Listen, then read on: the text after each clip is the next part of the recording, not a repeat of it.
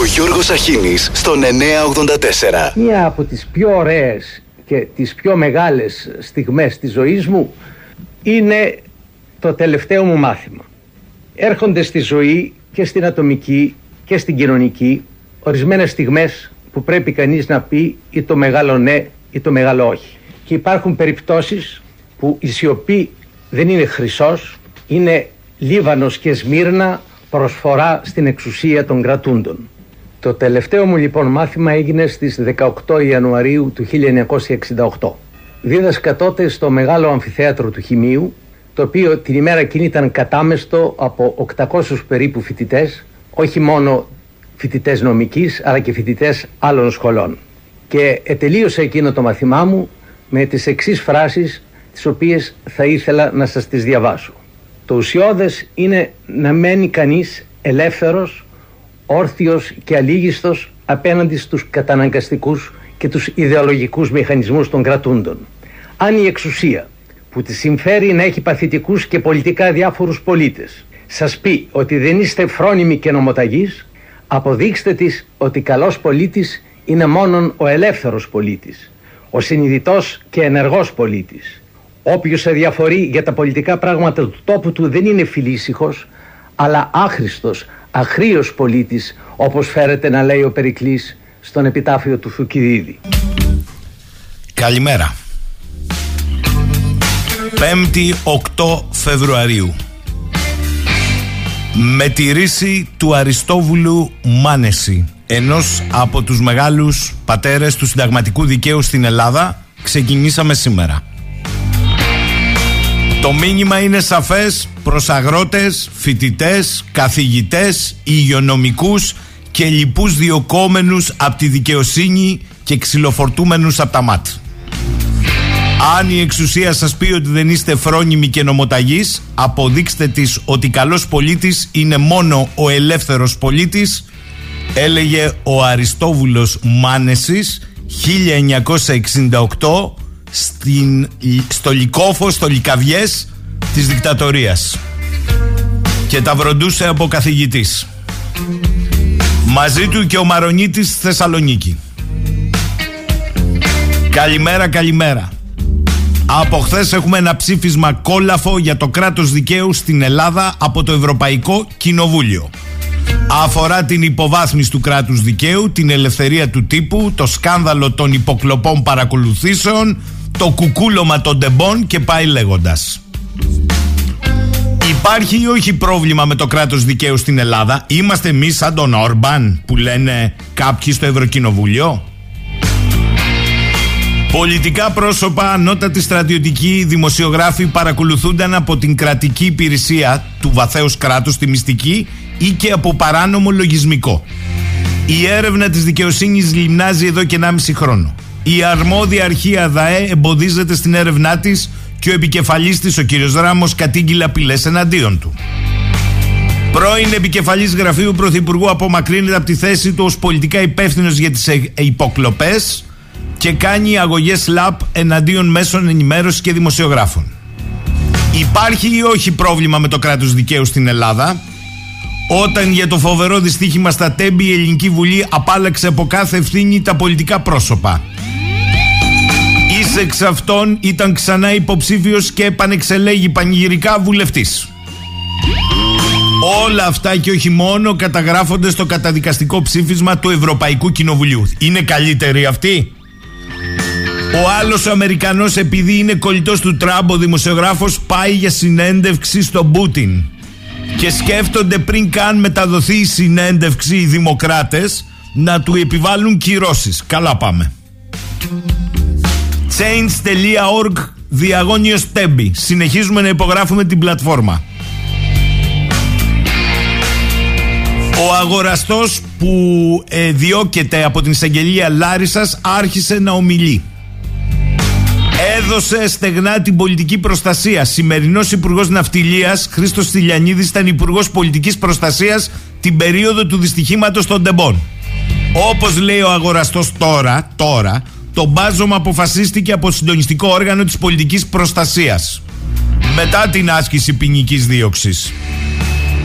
Η παραπομπή μου είναι άδικη, λέει, δεδομένου ότι η περιφέρεια Θεσσαλίας παρήχε αποκλειστικά υποστηρικτική βοήθεια που συνίστατο μόνο στο να βάλουμε τα μηχανήματα. Την απόφαση την πήρε το συντονιστικό όργανο πολιτικής προστασίας.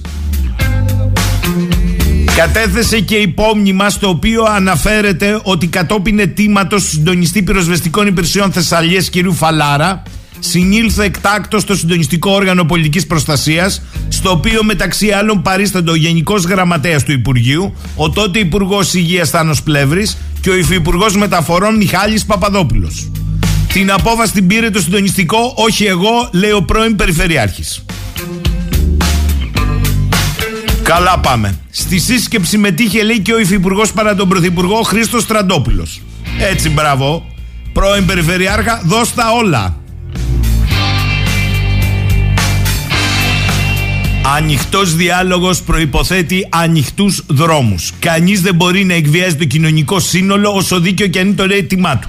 Αυτός είναι ο, ο κρατικός εκβιασμός προς του αγρότες. Και αμέσως μετά από το Χαϊδάρι θυμηθήκαμε ότι πετύχαμε κάτι το οποίο ενδεχομένως πριν από κάποια χρόνια έμοιαζε όνειρο. Πρώτη νέα δημοκρατία σε όλη τη Δυτική Αθήνα. Καλά πάμε. Τα μπλόκα ανοιγοκλίνουν και δίνουν ραντεβού για κάθοδο στην Αθήνα.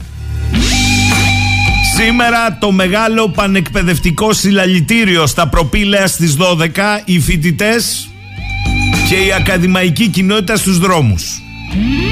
Η κυβέρνηση παρόλο που από την πρώτη μέρα ανέλαβε τη διακυβέρνηση και διαφήμιζε επιθετικά την πρόθεσή της να θεσπίσει τη λειτουργία ιδιωτικών μη κρατικών πανεπιστημίων. Τώρα που φέρνει το σχετικό νομοσχέδιο δεν αναφέρεται καθόλου στο θέμα διότι μπορεί να κομπορημονούσαμε ότι με το νομοσχέδιο το άκουσα και χθες και χθες από μεγαλοδημοσιογράφους θα έρθει το Harvard, το MIT και τα Columbia Κάνα παράρτημα λέει σκέφτονται στο Yale για καφέδες. Δεν πέρασαν λίγοι μήνες και έγινε κατανοητό σε όλους ότι τα μόνα μη κρατικά ιδρύματα που προτίθενται να έρθουν στην Ελλάδα είναι δευτεροτριτοτέταρτα πανεπιστήμια του εξωτερικού όπως εκείνο από την Πενσιλβάνια ένα ίδρυμα με χαμηλότερη αξιολόγηση από τα ελληνικά κρατικά πανεπιστήμια. Βλέπετε, κανείς δεν έχει αναλογιστεί ότι ιδρύματα όπως το Harvard ή τα Columbia που χρεώνουν δίδακτρα στην περιοχή των 100.000 δολαρίων το χρόνο δεν θα ίδρυαν παράρτημα σε μια χώρα με κατακεφαλήν διάμεσο διαθέσιμο εισόδημα 11.000 ευρώ. Προσθέσαν όμως ε, στο αφήγημα ότι τα ιδιωτικά ΑΕΗ θα έδιναν τη δυνατότητα σε κάποιους που δεν πέρασαν στα δημόσια πανεπιστήμια να σπουδάσουν οικονομικότερα από ό,τι στο εξωτερικό. Αλλά και εδώ τα ταξίματα έγιναν κουρελόχαρτο λόγω των σκανδάλων των ιδιωτικών κολεγίων που ήδη λειτουργούν στην Ελλάδα. Χαρακτηριστική είναι η περίπτωση του τμήματος νοσηλευτικής κολεγίου, όπου το συμβεβλημένο ίδρυμα του εξωτερικού δεν ήταν πανεπιστήμιο. Αλλά το εδώ κολέγιο το διαφήμιζε ως πανεπιστήμιο. Αυτό είχε οδηγήσει γονείς να διεκδικούν δικαστικά επιστροφή διδάκτρων στο διόλου ευκαταφρόνητο ποσό των 20.000 ευρώ ανασπουδαστή. Ελλάδα είναι εδώ. Το τελευταίο επιχείρημα είναι ότι δεν μιλάμε για ιδιωτικά αλλά για μη κρατικά. Αλλά εδώ το αφήγημα το κάνανε κουρελού οι κλινικάρχες. Εξέφρασαν με δημόσιες δηλώσεις και συνεντεύξεις, ακούστε, την πρόθεση να λειτουργήσουν ιατρικές και νοσηλευτικές σχολές στις εγκαταστάσεις των ιδιωτικών κλινικών.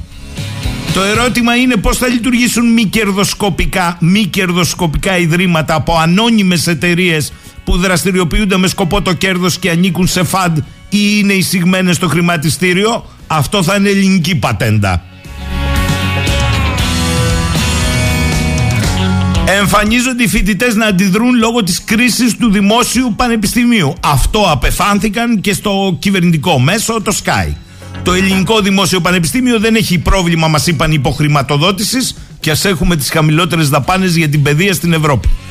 Εκεί πάσχουμε από έλλειψη αξιολόγησης και σε έχει μειωθεί το διδακτικό προσωπικό 30% τα τελευταία 13 χρόνια.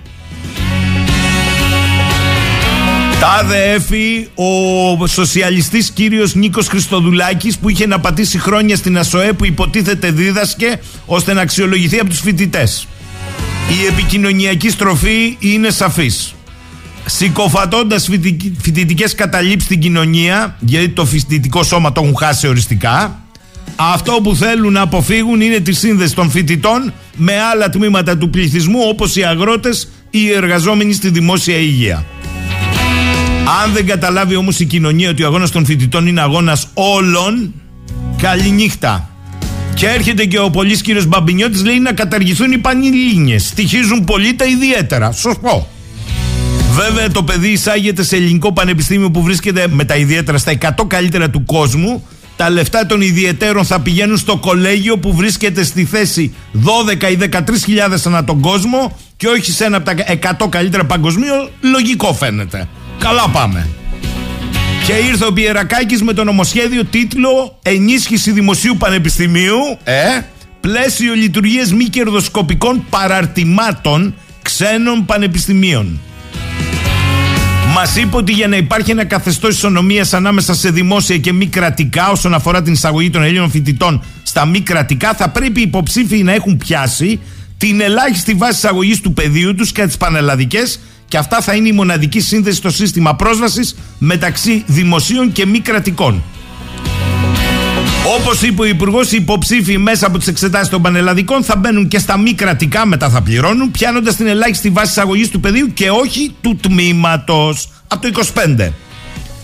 Κάποια μάλιστα από τα καλύτερα πανεπιστήμια του κόσμου σμπρώχνονται να ιδρύσουν τουλάχιστον τρεις σχολές για να λειτουργήσουν. Και πέταξαν στις διαρροές ότι θα είναι λέει το New York University, το Rochester Institute of Technology, το John Hopkins, το Duke, το Yale, η Σορβόνη. Και οι τίτλοι σπουδών θα σφραγίζονται από το Υπουργείο Παιδείας και δεν θα χρειάζεται καμία αναγνώριση από το ΔΟΑΤΑΠ.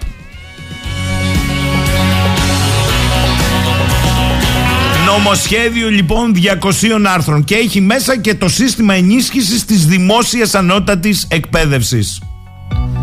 Με το σύστημα που πάει να καθιερώσει, για όσους δεν κατάλαβαν, δημιουργούνται υποψήφοι δύο ταχυτήτων σπανελίνιες εξετάσεις. Έκανε να τραβήξει άσο από το μανίκι του ανακοινώνοντας τη σύνδεση των πανελλήνιων εξετάσεων με την πρόσβαση στα μη κρατικά που ο νόμος του θα καθιερώσει. Αλλά επειδή, όπως λέει και ο ίδιος ο Υπουργός ο Διάολο, κρύβεται στις λεπτομέρειες, για να επιχειρήσουμε να προσεγγίσουμε τη νέα πραγματικότητα με ένα απλό παράδειγμα όπως την εξέφρασε. Έστω ότι ο στόχος ενός σημείας υποψηφίου είναι κάποια ιατρική σχολή. Το 2023 οι ιατρικές σχολές των δημοσίων πανεπιστημίων της χώρας είχαν ελάχιστη βάση εισαγωγής 13,97. Αυτό βέβαια δεν σημαίνει ότι όποιος έπαιρνε το 13,97 εισαγόταν. Αν για παράδειγμα ήθελε να εισαχθεί στην ιατρική σχολή της Αθήνας η οποία είχε συντελεστεί βαρύτητας αλγόριθμη 1,35 έπρεπε να πιάσει συνολικά 18.880 μόρια δηλαδή ήθελε ένα μέσο όρο που θα άγγιζε το 19. Με τα νέα δεδομένα ο υποψήφιος χρειάζεται χαμηλότερο μέσο ελάχιστο βαθμό του επιστημονικού πεδίου εν προκειμένου επιστήμες ζωής και υγείας πολλαπλασιαζόμενο επί 0,8. Το γινόμενο αυτό δεν υπάρχει περίπτωση να προσεγγίζει τα 18.800 μόρια, θα είναι σαφές μικρότερο. Αν ο μέσος όρος αυτός ας πούμε είναι 11, τότε με 13,75 θα κατοχυρώνει δικαίωμα σε μη κρατική ιδιωτική πανεπιστημιακή σχολή ιατρικής. Είναι άρα σαφές ότι στη νέα εποχή δημιουργούνται υποψήφοι δύο ταχυτήτων. Αυτοί που θα επιδιώκουν τη βάση εισαγωγής για τα τμήματα των δημόσιων και αυτοί που θα επιχειρούν να πιάνουν απλά την ελάχιστη βάση εισαγωγής και με μπικικίνια θα μπαίνουν στην ιατρική. Αφήστε που δήλωσε ότι στόχος είναι η καθιέρωση εθνικού απολυτηρίου σε ορίζοντα τετραετίας. Στην ουσία, παιδιά, πάνε για κατάργηση των πανελληνίων και αντικατάσταση από άλλο σύστημα πρόσβασης που μένει να το δούμε. Άρα η σύνδεση μέσω των πανελλήνιων εξετάσεων με την εισαγωγή στα μη κρατικά θα ισχύει το πολύ για τα επόμενα τρία χρόνια. Αλλά το ζουμίν αλλού οι απόφοιτοι των μη κρατικών και των κρατικών θα έχουν ίσα επαγγελματικά δικαιώματα το πτυχίο θα είναι ισότιμο. Έχει και άλλη πατέντα Είσοδος χωρίς εξετάσεις στα μη κρατικά ΑΕΗ με διεθνές μπακαλωρεά. Το Ευρωπαϊκό Σχολείο δίνει μπακαλωρεά και δέστε και ποια άλλα κολέγια δίνουν μπακαλωρεά και μπαίνετε σε μη κρατικό. Τι δεν καταλάβατε.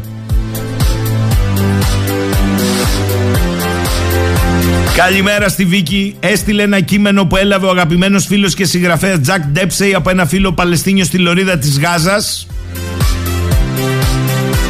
και που λέγεται ψήθυρη στο στήλο. Τον τελευταίο καιρό λέει μέσα, ζω μέσα μια πλαστική σκηνή στη Ράφα δίπλα στα σύνορα με την Αίγυπτο και την έρημο του Σινά.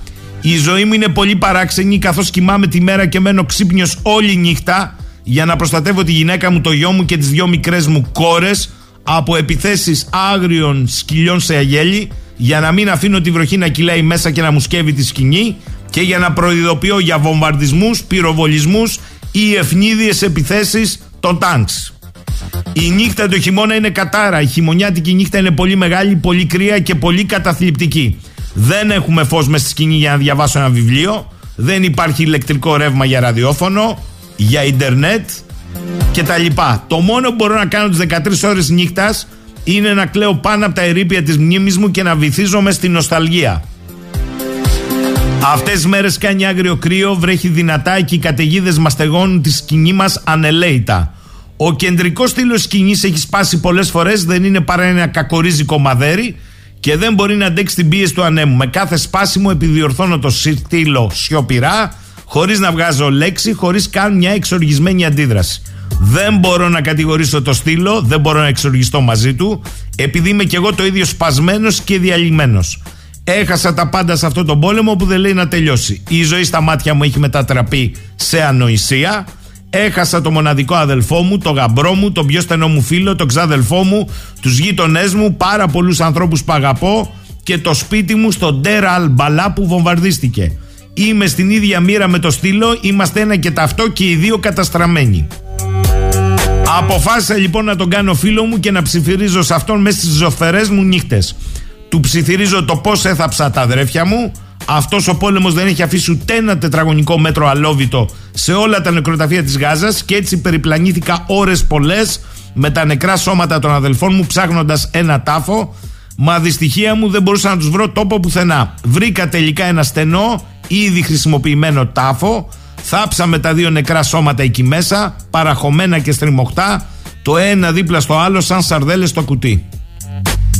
Τους ψιθυρίζω για το λοιμό στο βορρά της Λωρίδας Γάζας, καθώς τα Ισραηλινά τάγκς μπλοκάρουν συστηματικά όλους τους δρόμους, ώστε να είναι αδύνατο να φτάσουν τρόφιμα και προμήθειε στους ανθρώπους στο βορρά. Εκεί πραγματικά λιμοκτονούν, τρώνε ζωοτροφές, γρασίδι από τους οπορώνες και σάρκα από γάτες. Στην πορεία της εκένωσής μας προς τη Ράφα, γνώρισα έναν άντρα που κρατούσε ένα γεωγέννητο, νεογέννητο βρέφος που ζύγιζε το πολύ τρία κιλά. Ήταν ένα κοριτσάκι τεσσάρων ημερών που έμοιαζε σαν μπάλα του ράγκμπι και τα δύο πόδια είχαν ακροτηριαστεί από θράψμα οβίδας. Ρώτησα τον πατέρα της για αυτήν και μου είπε είναι καλά και πίνει πολύ γάλα. Έχουμε τρομακτική έλλειψη νερού. Το πόσιμο νερό είναι τόσο σπάνιο που οι άνθρωποι μαζεύουν σταγόνες βροχής στα μπουκάλια και τις κατσαρόλες τους όταν βρέχει. Το μεγαλύτερο μέρος του νερού που φτάνει ως εμάς είναι βρώμικο και μολυσμένο και προκαλεί επιδημίες ασθενειών στα χιλιάδες παιδιά. Οι τελευταίες εκτιμήσεις δείχνουν ότι περισσότερα από 8.000 παιδιά στη Γάζα έχουν προσβληθεί από υπατήτηδα. Για πάνω από τρεις μήνες τρώμε ένα γεύμα την ημέρα και συνήθως είναι junk food χωρίς καμία θρεπτική αξία. Τα κράτη που ισχυρίζονται ότι μας βοηθούν στην πραγματικότητα μας πετάνε τα σκουπίδια τους. Είμαστε υποχρεωμένοι να καταναλώνουμε τις λιγμένες κονσέρβες τους με φασόλια και βοδινό επειδή δεν έχουμε άλλη επιλογή. Σχεδόν όλα τα παιδιά της Γάζας υποφέρουν από ανεμία. Τα νεογέννητα δεν μπορούν να κάνουν τα τακτικά τους εμβόλια. Οι καρκινοπαθείς στερούνται τις χημειοθεραπείες και ακτινοθεραπείες. Τα ράφια των φαρμακείων είναι εντελώς άδεια. Τα νοσοκομεία στη Γάζα κάνουν εγχειρήσεις χωρίς αναστητικό και οι ασθενείς σουρλιάζουν από τον πόνο. Η μυρωδιά του αίματος και του θανάτου είναι διάχυτη παντού. Χιλιάδες πτώματα δεν έχουν ανακτηθεί ποτέ. Λιώνουν κάτω από βουνά βομβαρδισμένων ερηπείων. Άλλα πτώματα κοίτονται εγκατελειμμένα σε ανοιχτές ακατοίκητες περιοχές. Τα Ισραηλινά τάγκς δεν επιτρέπουν καλύτερη μεταχείριση για αυτούς και οι νεκροί μας γίνονται βορρά στα κοράγια και τα σκυλιά. Ο στρατός μας έχει βομβαρδίσει με παρανοϊκές ποσότητες εκρηκτικών. Οι επιπτώσεις αντιστοιχούν σε τέσσερις βόμβες σαν τη Χειροσύμα. Αυτό προκαλεί και θα συνεχίσει να προκαλεί ολοκληρωτική καταστροφή για το περιβάλλον και για μας.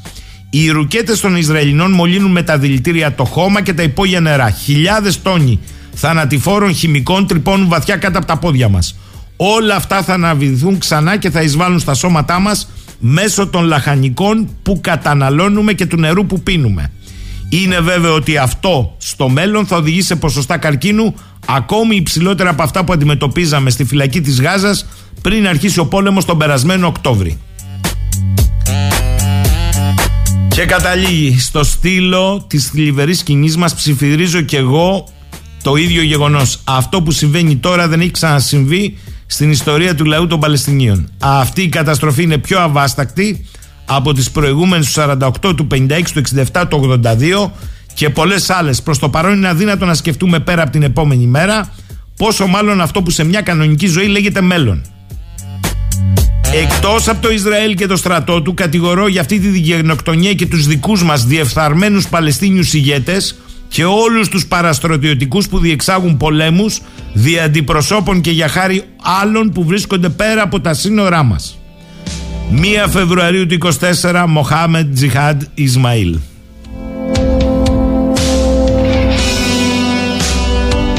Άλλη πραγματικότητα ε. Πώς το είπε ο Μάνεσης στην αρχή; Να λες είμαι ελεύθερος. Αυτό είναι το κλειδί. Αν μπορείς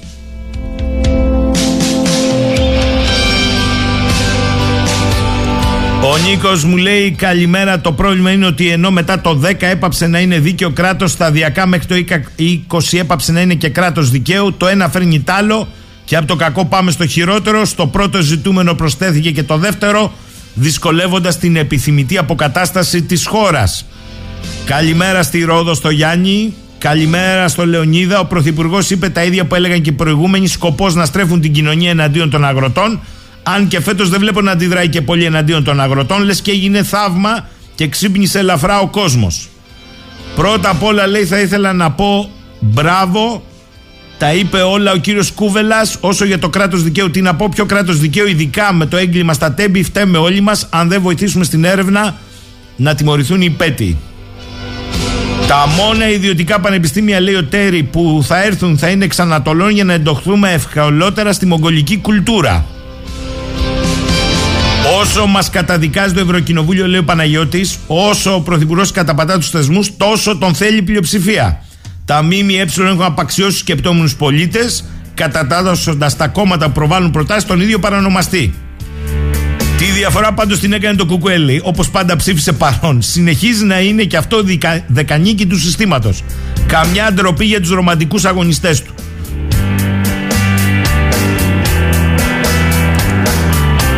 Η Εύα λέει να τους αφήσουμε να καταργήσουν και τις πανελίνε. Τώρα όλη αυτή η κλίκα που υποτίθεται ότι κυβερνάει, θλίβομαι που μείναμε εδώ να στηρίξουμε αυτή τη, τη χώρα τη στιγμή που είχαμε δυνατότητα να ρίξουμε μαύρη πέτρα και να φύγουμε στο εξωτερικό. Αφού είναι μη ιδιωτικά, λέει ο Σάκης, εκπαιδευτήρια, το ίδιο δεν είναι και αφού το κράτος θα τα σκάει κανονικά, ήδη μιλάνε για ένα δις ευρώ το χρόνο χρηματοδότηση από το κράτος, Οπότε τουλάχιστον είναι η μη δημόσια τα μη κρατικά για να μην μπουν κανονικά στο μηχανογραφικό για να δουλέψει ο ανταγωνισμός που λένε. Εδώ δεν είναι άξιοι να ψηλήσουν καν τη λέξη ιδιωτικό. Με τον παρά μου τα σκάω ιδιώτης, αυτό σημαίνει ιδιωτικό. Με τα λεφτά του κράτους είναι πάλι δημόσια, απλά θα κονομάνε πάλι τα ίδια λαμόγια όπως οι πάροχοι.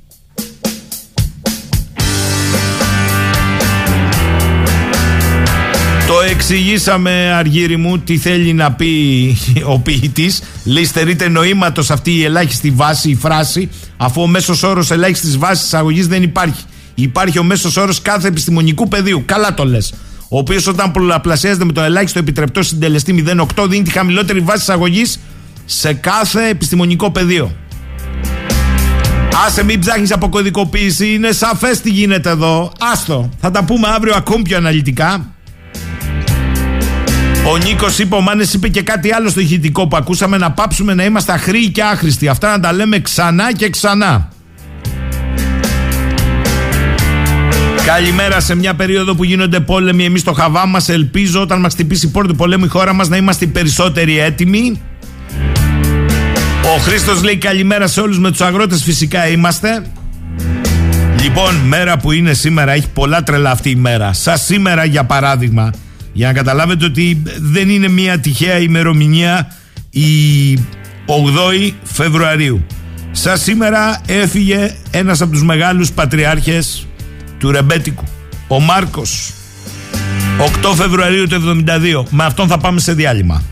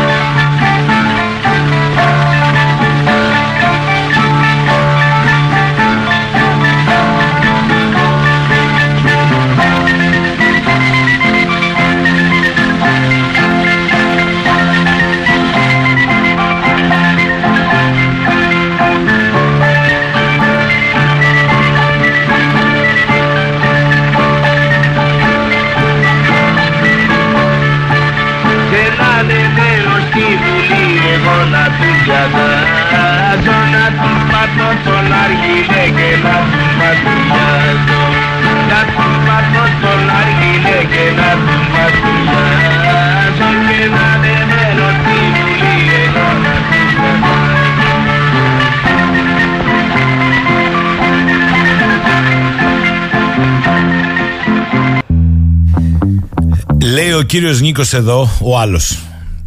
Το κράτος που έχει πουληθεί ολοσχερός πρέπει να αλλάζει δηλούμενη ιδιότητα. Πάντως από το ρήμα κρατώ δεν προέρχεται. Ίσως η λέξη κρατημένο να είναι δοκιμότερη.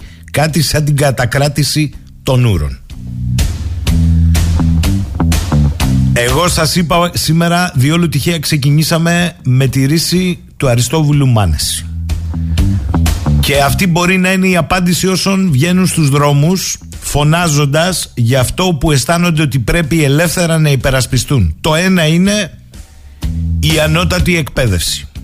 Ακούσατε εδώ το, μήνυμα που μας έστειλε ο Καβαλιώτης εκπαιδευτικός ακόμη και με την ελάχιστη βάση το παιχνίδι που γίνεται αναπεδίο και όχι ανασχολή στο τέλος ναι ιατρική θες παιδί μου με 11,5 αρκεί να πληρώνεις εντάξει γκώσαμε από αυτά από την άλλη οι αγρότες Α, θα κάνουμε διάλογο μαζί τους, αλλά δεν θα κλείνουν δρόμους.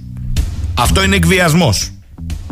Το άλλο τι είναι; Διότι αγνώτε, αγρότες, κτηνοτρόφοι, αλληλείς, βιοτέχνες σιωπηλά όλο και μειώνονται και μαζί τους τα μουλοχτά παιδιά απομειώνεται και ένας πολιτισμός χιλιετηρίδων που κατάπιε άλλων.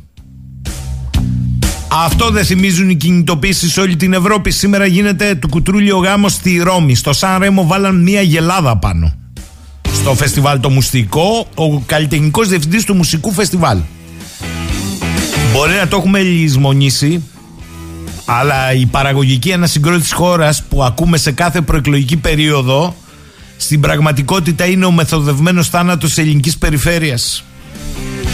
Δεν πάνε να λένε οι Αθηναίοι γραφειοκράτες όλης της πολιτικής ελίτ και της οικονομικής. Ε, αυτός ο πολιτισμός χιλιετηρίδων μπαίνει σε άλλη φάση τώρα. Μπαίνει στην βιομηχανοποιημένη. Οι Ολλανδοί το είπαν ξεκάθαρα με το 3D κρέας. Οι Ιταλοί το κάναν ακόμη πιο ωραίο Με τα λευράκια από την ακρίδα. Θρεπτικό είναι. Τις θερμίδες να παίρνετε. Και δεν χρειάζεται πρωτογενής παραγωγή. Ακραίο, ακραίο θα καλημερίσω σήμερα στη συχνότητα του 984 ένα σπουδαίο πανεπιστημιακό δάσκαλο, μότιμο καθηγητή του Πανεπιστημίου Πατρών, ε, τον κύριο Γιάννη Μανέτα, ο οποίος σπούδασε φυσιογνωσία και γεωγραφία στο Πανεπιστήμιο της Αθήνας, πήρε τον τίτλο του διδάκτορα βιολογικών επιστημών από το Πανεπιστήμιο της Πάτρας και εργάστηκε στο ίδιο Πανεπιστήμιο, όπου εξελέγει καθηγητής φυσιολογίας φυτών. Εκτός από το Πανεπιστήμιο της Πάτρας, έχει εργαστεί ερευνητικά στο Εθνικό Κέντρο Έρευνας Φυσικών Επιστημών, Δημόκριτος, στο πειραματικό σταθμό Αμπίσκο της Λαπωνίας, σε πανεπιστήμια στη Σκοτία, στη Σουηδία, στη Γερμανία και το τελευταίο του βιβλίο από τις πανεπιστημιακές εκδόσεις Κρήτης παρακαλώ, το 23 η συμβιωτική περιπέτεια αναφέρεται στην καταγωγή της γεωργίας και της κτηνοτροφίας τις βιολογικές και τις κοινωνικές τους συνέπειες. Αλλά δεν ξέρω αν στον 21ο αιώνα θα έχουμε για πολύ ακόμη, τουλάχιστον με τη μορφή που το ξέραμε, γεωργία, κτηνοτροφία. Κύριε Μανέτα, καλημέρα. Καλημέρα σας κύριε Σαχίνη, ευχαριστώ πολύ για την πρόσκληση και καλημερίζω επίσης ε, όσες και όσους μας ακούν από τη συχνότητά σας. Κύριε Μανέτα, ε, δεν μιλάμε σε νεκρό χρόνο. Έχετε από τη μία και κοιτάξτε μια συγκυρία, έχετε από τη μία ε, τις κινητοποίησεις. Σήμερα έχουμε στα προπύλα μια μεγάλη παν φοιτητική πανεπιστημονική κινητοποίηση με αφορμή τη λειτουργία το νομοσχέδιο για τα μη κρατικά παύλα ιδιωτικά που τώρα μάθαμε ότι μάλλον πάμε και προς κατάργηση των πανελλήνιων εξετάσεων. Και από την άλλη έχεις στους αγρότες στο δρόμο. Και είστε και πανεπιστημιακός δάσκαλος αλλά δράτω με τις ευκαιρίες επαφορμή αυτού του βιβλίου σας της συμβιωτικής περιπέτειας ε, έχετε μιλήσει για την καταγωγή της γεωργίας και της κτηνοτροφίας και τις βιολογικές και τις κοινωνικές τους συνέπειες. Θέλω να μου πείτε πώς νιώθετε αλήθεια; Ε, κοιτάξτε, νιώθω, φαντάζομαι όπως όλοι οι συμπολίτες μας, ε, νιώθω ανήσυχος για τις ε, εξελίξεις των τελευταίων 20-30 ε, ετών. Γιατί το, το θέμα πάει έτσι κάπως πιο μακριά. Βέβαια γίνονται καταιγιστικές τις μέρες μας ε, όσον αφορά τα πανεπιστήμια που είπατε, εντάξει, εγώ είχα την τύχη κατά κάποιο τρόπο να δουλέψω σε, σε ένα πανεπιστήμιο στην καλή εποχή των πανεπιστημίων, τότε δηλαδή που στα πανεπιστήμια ε, ε, υπήρχε ελευθερία στην έρευνα και υπήρχε επίσης και η, το άλλο, η άλλη αρχή που διέπει τα πανεπιστήμια εδώ και ε, δύο εκατοντάδες χρόνια η ενότητα έρευνας και διδασκαλίας. Ε, όσον αφορά τα, τα ιδιωτικά πανεπιστήμια που κατά κάποιο τρόπο εμπορευματοποιούν τη γνώση, έτσι, διότι όπως είπατε και εσείς προηγουμένως, ε, κάποιος ο οποίος έχει χρήματα θα μπορεί να σπουδάσει σε μια καλή σχολή, κάποιος ο οποίος δεν έχει χρήματα δεν θα σπουδάσει καθόλου ή θα σπουδάσει σε ε, κάτι άλλο τέλος πάντων. Ε, ε, η, η εμπορευματοποίηση της έρευνας αλλά και της διδασκαλίας έχει αρχίσει πολύ πιο πριν η τωρινή κυβέρνηση φέρει αυτόν τον νόμο. Προφανώς. Μάλιστα τον βάφτισε ας πούμε και βελτίωση της, ε, δημόσιας. Ε, το, το, της δημόσιας εκπαίδευσης ας πούμε. Δηλαδή εδώ έρχεται ο Όργουελ ας πούμε μετά από 60-70 χρόνια ας πούμε να επιβεβαιωθεί με την αλλαγή των ενιών και της γλώσσας. Ε, ε, νιώθω λοιπόν έτσι για να επανέλθω στο ερώτημά σας νιώθω ανήσυχος για αυτά που συμβαίνουν ε, ε, μας αφορούν όλους και αυτές οι κινητοποιήσεις έστω και αν ε, κατά κάποιο τρόπο εμποδίζουν αν θέλετε την, την κίνηση στις εθνικές οδούς ή ε, την, ε, την έρευνα και την εκπαίδευση στα πανεπιστήμια λόγω των καταλήψεων είναι ένας τρόπος αντίδρασης ε, ο οποίος πρέπει βέβαια να πάρει και κάποιες ε, μορφές ίσως πιο, ε, πιο κέρυες. Ας πούμε η, βλέπω από τις, από τις ειδήσεις ότι οι, οι αγρότες οι δικοί μας είναι πολύ υπιότεροι σε σχέση με τους αγρότες της Γαλλίας, της Ολλανδίας ή της Ιταλίας σε σχέση με τις δράσεις τους. Ε, ε, δεν ξέρω τι καταλαβαίνει από όλα αυτά η, η σημερινή κυβέρνηση. Έχω την αίσθηση ότι έχει αποφασίσει, δεδομένης και της σχετικής απάθειας που υπάρχει στο κοινωνικό σώμα, ότι έχει αποφασίσει να περάσει ό,τι είναι δυνατόν να περάσει για να τα πουλήσει όλα. Κύριε Μανέτα, ε, θα επιστρέψω σε αυτό, δεν το αποφεύγω, αλλά θέλω να μείνω λιγάκι στο πρώτο σκέλος, γιατί έχει εξαιρετικό ενδιαφέρον αυτό που είπατε. Ε, είμαι από τους τυχερούς της ε, ε, ενοποιημένης αντίληψης διδασκαλίας και έρευνας στα ακαδημαϊκά ιδρύματα. Και εγώ θα βάλω και μία άλλη παράμετρο γιατί το θίξατε. Δηλαδή το 1200 το Πανεπιστήμιο της Μπολόνια τόσο πίσω πάω. Το 1400 Οξφόρδη και Χάρβαρντ εκτός όλων των άλλων φτιαχτήκαν ως αντανάκλαση της κοινωνίας δεν το λέω εγώ το έχουν πει μεγάλη πανεπιστημιακή ιστορική γιατί μέσα σε αυτό το χώρο εκτός από διδασκαλία και έρευνα υπήρχε και η αμφισβήτηση της κοινωνίας μέσω αυτών. Κάνω λάθος; Όχι, δεν κάνετε λάθος. Κοιτάξτε, ε, να, ε, κάπως να το, να το κάνω πιο σαφές. Τα πρώτα πανεπιστήμια που ιδρύθηκαν, τα οποία ήταν αυτόνομα, ιδρύθηκαν με πρωτοβουλία ή της Εκκλησίας ή τοπικών αρχόντων τότε στον 11ο αιώνα. Σωστό. Ωστόσο, από την αρχή ήταν σαν συντεχνίες κατά κάποιο τρόπο διδασκόντων και διδασκομένων. Υπήρχε η ενότητα αυτή μεταξύ των διδασκόντων και των διδασκομένων. Ωστόσο, εκείνα τα πανεπιστήμια ήταν κυρίως θεολογικά. Έπρεπε να φτάσουμε να, να περάσουμε δηλαδή από την αναγέννηση, να περάσουμε από την επιστημονική επανάσταση για να αρχίσουν αυτά τα πανεπιστήμια από τον 17ο, 18ο αιώνα. Να βάζουν θετικές. Να, ναι, ναι. να βάλουν και τις θετικές επιστήμες μέσα, διότι μέχρι τότε ασχολιόντουσαν με την, με την, την εκπαίδευση επισκόπων, νομικών, ξέρω εγώ και τέτοια πράγματα, κληρικών γενικώς. Βέβαια από τότε που, που άρχισαν να ασχολούνται με κάθε είδους έρευνα τα πανεπιστήμια προφανώς ε, ε, ε, ε, έγιναν μια κινητήρια δύναμη ας πούμε αν θέλετε παραγωγική δύναμη ε, πρώτον ερευνώντας την αλήθεια ερευνώντας η, η, επιστήμη έτσι, σαν, ε, σαν λειτουργία ο στόχος της είναι να, να βρει την αλήθεια. Και από αυτή την άποψη η επιστήμη έχει μια καθεαυτή αξία από τη στιγμή βέβαια που μπαίνουμε ε, στο πώς εφαρμόζεται αυτή η επιστήμη μέσα από την τεχνολογία, εκεί αρχίζουν τα πράγματα λιγάκι να στραβώνουν. Ε, να μην παρεξηγηθώ, δεν εννοώ ότι η τεχνολογία δεν έδωσε τη δυνατότητα στον άνθρωπο, παραδείγματος χάρη, να έχει έτσι μια καθημερινότητα καλύτερη, πιο άνετη κτλ. ή δεν βοήθησε την ιατρική ή οτιδήποτε άλλο. Ωστόσο, υπάρχουν απόψεις της τεχνολογίας οι οποίες είναι ε, ιδιαίτερα προβληματικές.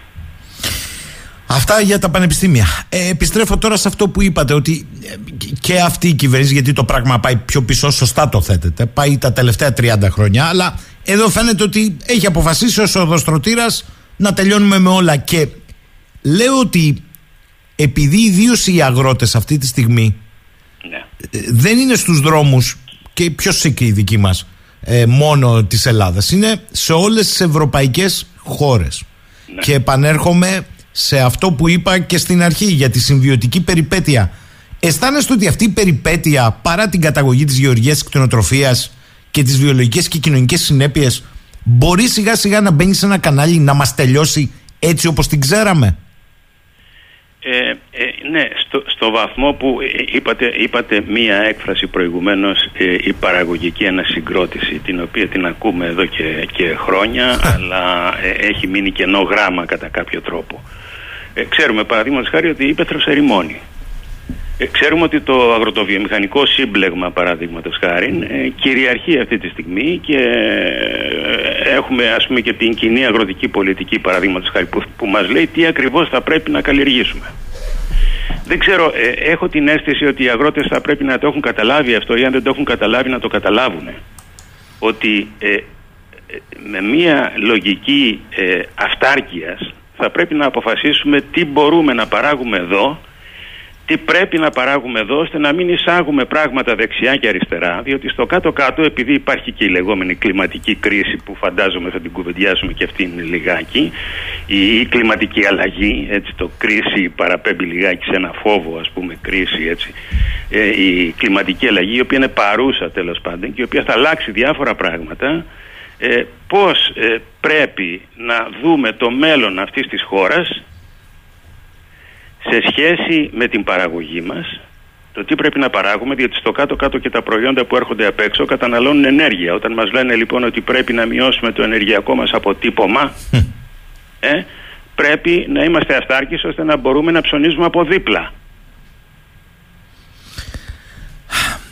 Κοιτάξτε, με έναν τρόπο ε, οι Ευρωπαίοι αγρότες και ιδίως στις, στις πυρηνικές χώρες της Ευρώπης φαίνεται διαισθητικά θέλετε; Ε, ή γιατί το καταλαβαίνουν στην καθημερινότητά τους; Το έχουν βάλει μπροστά αυτό που λέτε. Το ένα είναι η κοινή αγροτική πολιτική και το άλλο είναι ότι αυτά τα περίφημα Green Deal είναι τελικά Green Funds και τίποτε άλλο. Αυτό λένε οι αγρότες. Διότι την κρίση και μια βίαιη ενεργειακή μετάβαση την πληρώνουμε πρώτη στο χωράφι. Ένα το κρατούμενο. Δεύτερον, μιλάτε για κρίση, δεν μιλάτε για κλιματική αλλαγή που ανά τις χιλιετερίδες υπάρχει και αυτή την κρίση την εργαλειοποιείται σε βάρος των λαών που δοκιμάζονται και χυμάζονται να την πληρώσουν κιόλας. Αυτό λένε οι αγρότες.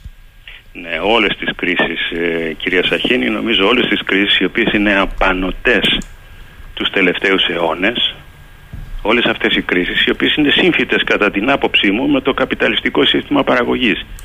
Είναι σύμφυτες αυτές οι κρίσεις με το σύστημα αυτό και είναι απανοτές.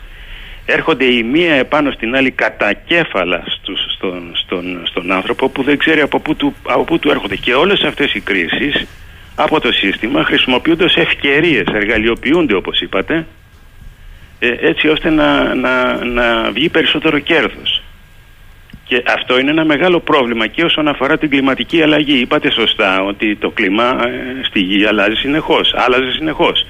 Ωστόσο τα τελευταία 18.000 χρόνια που είμαστε στην τελευταία μεσοπαγετόδη περίοδο το κλίμα παρέμεινε σταθερό για πάρα πολύ μεγάλο χρόνο σε σχέση με το τι γινόταν πιο πριν όπου το κλίμα ήταν ιδιαίτερα ασταθές. Τώρα είναι σταθερό και αυτό βοήθησε και τη γεωργία και την κτηνοτροφία να αναπτυχθούν και να δώσουν περισσότερες δυνατότητες παραγωγικές, ας το πούμε έτσι, στον άνθρωπο και να δώσουν και τη δυνατότητα στον ανθρώπινο πληθυσμό να αυξηθεί. Και να συγκροτηθεί και διαφορετικά κοινωνικά. Συγκροτήθηκε διαφορετικά κοινωνικά. Αυτό βέβαια ε, ε, δεν ήταν ένα ευτυχές γεγονός, διότι οι παλιές κοινωνίες ήταν εξισωτικές, οι παλαιοληθικέ κοινωνίες, ενώ οι, οι τωρινές κοινωνίες είναι ανισωτικές και ανταγωνιστικές.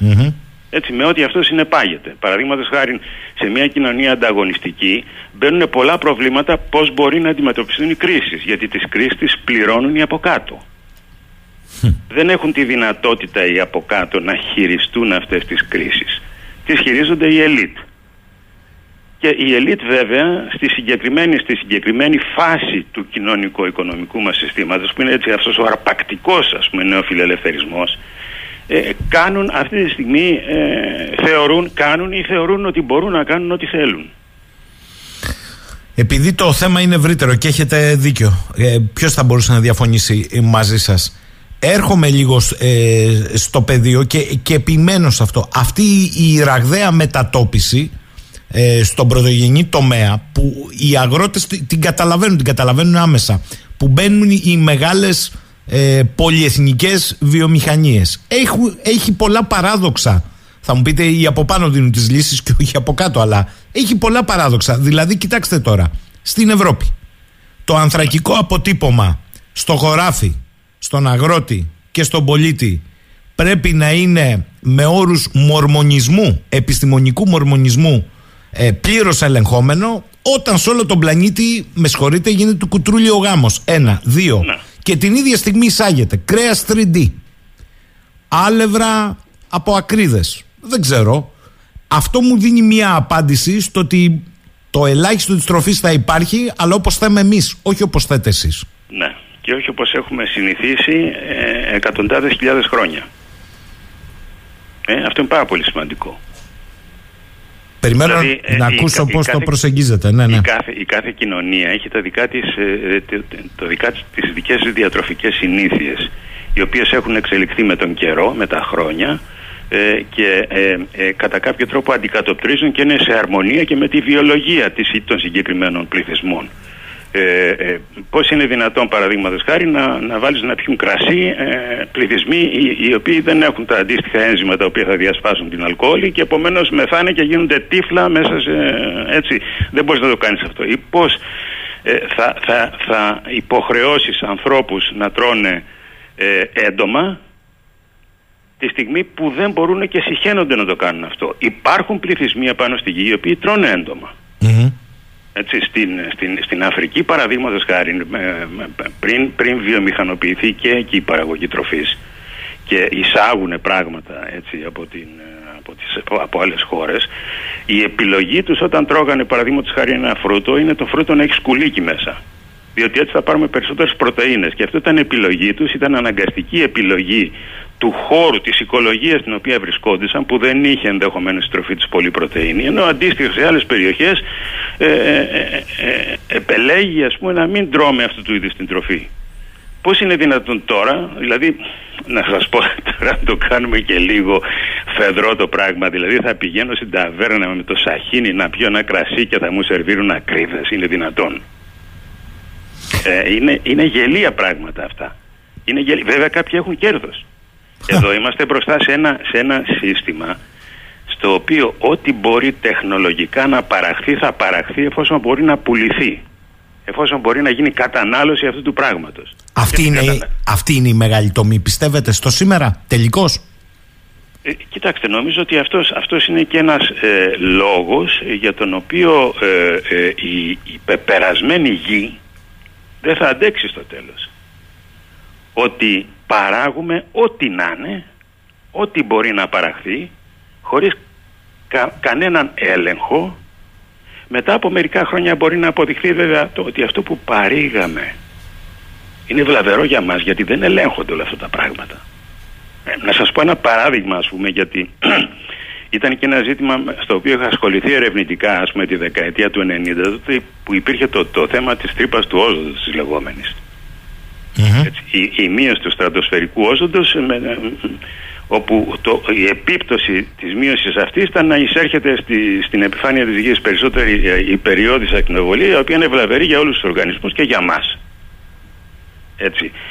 Πώς είχε προέλθει αυτή η τρύπα του όζοντος; Από τους χλωροφθοράνθρακες οι οποίοι παρήχθησαν τη δεκαετία του 50 οι οποίοι φάνηκε ότι όντως ήταν αδρανείς ουσίες, χρήσιμες, πολύ χρήσιμες ουσίες για τα ψυγεία, για τους ψεκασμούς και για όλα αυτά τα πράγματα, χρήσιμες ουσίες, όπου οι δοκιμές έδειξαν ότι δεν είχαν επιδράσεις σε, σε πειραματόζωα παραδείγματος χάρη. Έτσι. Μμμ. Ωστόσο αυτές οι ουσίες συγκεντρωνόμενες συνεχώς μέσα σε αυτές τις δεκαετίες φτάσανε στη στρατόσφαιρα επάνω ψηλά εκεί που είναι το στρώμα του όζοντος και άρχισαν να το καταστρέφουν. Γιατί αντιδρούν με το όζον αυτές οι ουσίες, με κάποιο τρόπο τέλος πάντων, δεν είναι ανάγκη να μπούμε σε λεπτομέρειες. Και ξαφνικά βρεθήκαμε.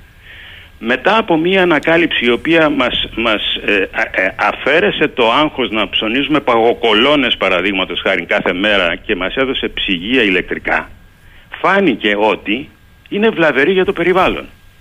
Πόσες τέτοιες ουσίες παράγονται καθημερινά, οι οποίες δεν ελέγχονται για οποιοδήποτε λόγο. Ε, Αναφέρω ένα άλλο παράδειγμα, το DTT παραδείγματος χάρη. Εσείς είστε ε, πολύ νεότερος και δεν το θυμάστε, αλλά εγώ θυμάμαι ότι στο σπίτι μας ψεκάζαμε ακόμα και τα πιάτα με DTT. Ποια, ποια, για να ποια, φύγουν οι ποια μύτες. πιάτα, οι παλιότεροι ε, τα βάζανε για φθυρόσκονη, για τις ψήρες. Ψεκαζόντουσαν, ναι, ναι, ο, Μάλιστα. πατέ, ο πατέρας μου είχε ψεκάσει το καναρίνι, ας πούμε, το οποίο ψόφισε, ας πούμε. Ε, δηλαδή, ε, ε, και φάνηκε μετά από λίγα χρόνια ότι, α, λάθος παιδιά. Ε, πόσα λάθη μπορεί να γίνονται σήμερα λοιπόν, τα οποία θα τα δούμε μετά από 50 χρόνια, μετά από 100 χρόνια; Σωστά το λέτε αυτό. Όταν, όταν, να αναφέρω ένα άλλο παράδειγμα το οποίο έχει σχέση και με την κλιματική κρίση. Όταν άρχισαν να χρησιμοποιούνται τα ορυκτά καύσιμα το, 18ο, το 19ο αιώνα και τροφοδότησαν την, ε, τη βιομηχανία δεν γνώριζε κανείς πως το διοξίδιο του άνθρακα μπορεί να επιδράσει στο θερμικό ισοζύγιο της γης. Δεν το γνωρίζαμε τότε. Σήμερα όμως το γνωρίζουμε. Επομένως, για να πάω και σε αυτές τις τις παρελθούσες κλιματικές αλλαγές, γιατί πολλοί λένε ότι δεν υπάρχει κλιματική αλλαγή. Έτσι. Η κλιματική αλλαγή υπάρχει. Κλιματική αλλαγή υπάρχει από τότε που ο άνθρωπος ως παρατηρητής μπορεί να έχει επίγνωση του τι σημαίνει αυτό. Αλλά και πριν τον άνθρωπο υπάρχει κλιματική αλλαγή. Φυσικά, φυσικά το, κλίμα, το κλίμα αλλάζει συνεχώς. Αλλάζει συνεχώς. Η διαφορά με την τωρινή κλιματική αλλαγή είναι ότι αυτή είναι ανθρωπογενής. Τις προηγούμενες δεν μπορούσε να τις ελέξει ο άνθρωπος γιατί οφειλόταν σε, σε αστρονομικά φαινόμενα, σε εκρήξεις ηφαιστείων και τέτοια πράγματα. Και τέτοιες κλιματικές αλλαγές, έστω και μικρές. Α πούμε 0,3 ή 0,5 βαθμοί Κελσίου για, για 25 χρόνια, ας πούμε, λέγεται ότι, λέγεται ότι μαζί με άλλα πράγματα οδήγησαν παραδείγματος χάρη στο, στο λοιμό με όμικρον του Ιουστινιανού και στη συνέχεια τη, την κατάρρευση της Ρωμαϊκής Αυτοκρατορίας. Ε, ε, Τέτοιες λοιπόν κλιματικές αλλαγές παλιότερα ο άνθρωπος, επειδή δεν ήταν ανθρωπογενής, δεν μπορούσε να τις αντιμετωπίσει και δεν ήξερε που, από τι προέρχονται. Σήμερα ξέρουμε. Και σήμερα ξέρουμε ότι η τωρινή κλιματική αλλαγή είναι ανθρωπογενής. Είναι μόνο ανθρωπογενής, θα σας πει κάποιος. Υπάρχουν οι απόψεις ότι ο, οι ωκεανοί παράγουν πολύ περισσότερο με την εξάτμιση.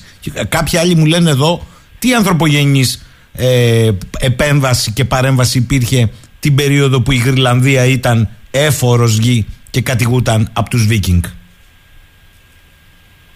Η Γρυλανδία ήταν έφορη γη. Ναι, πριν γίνει παγετώνας.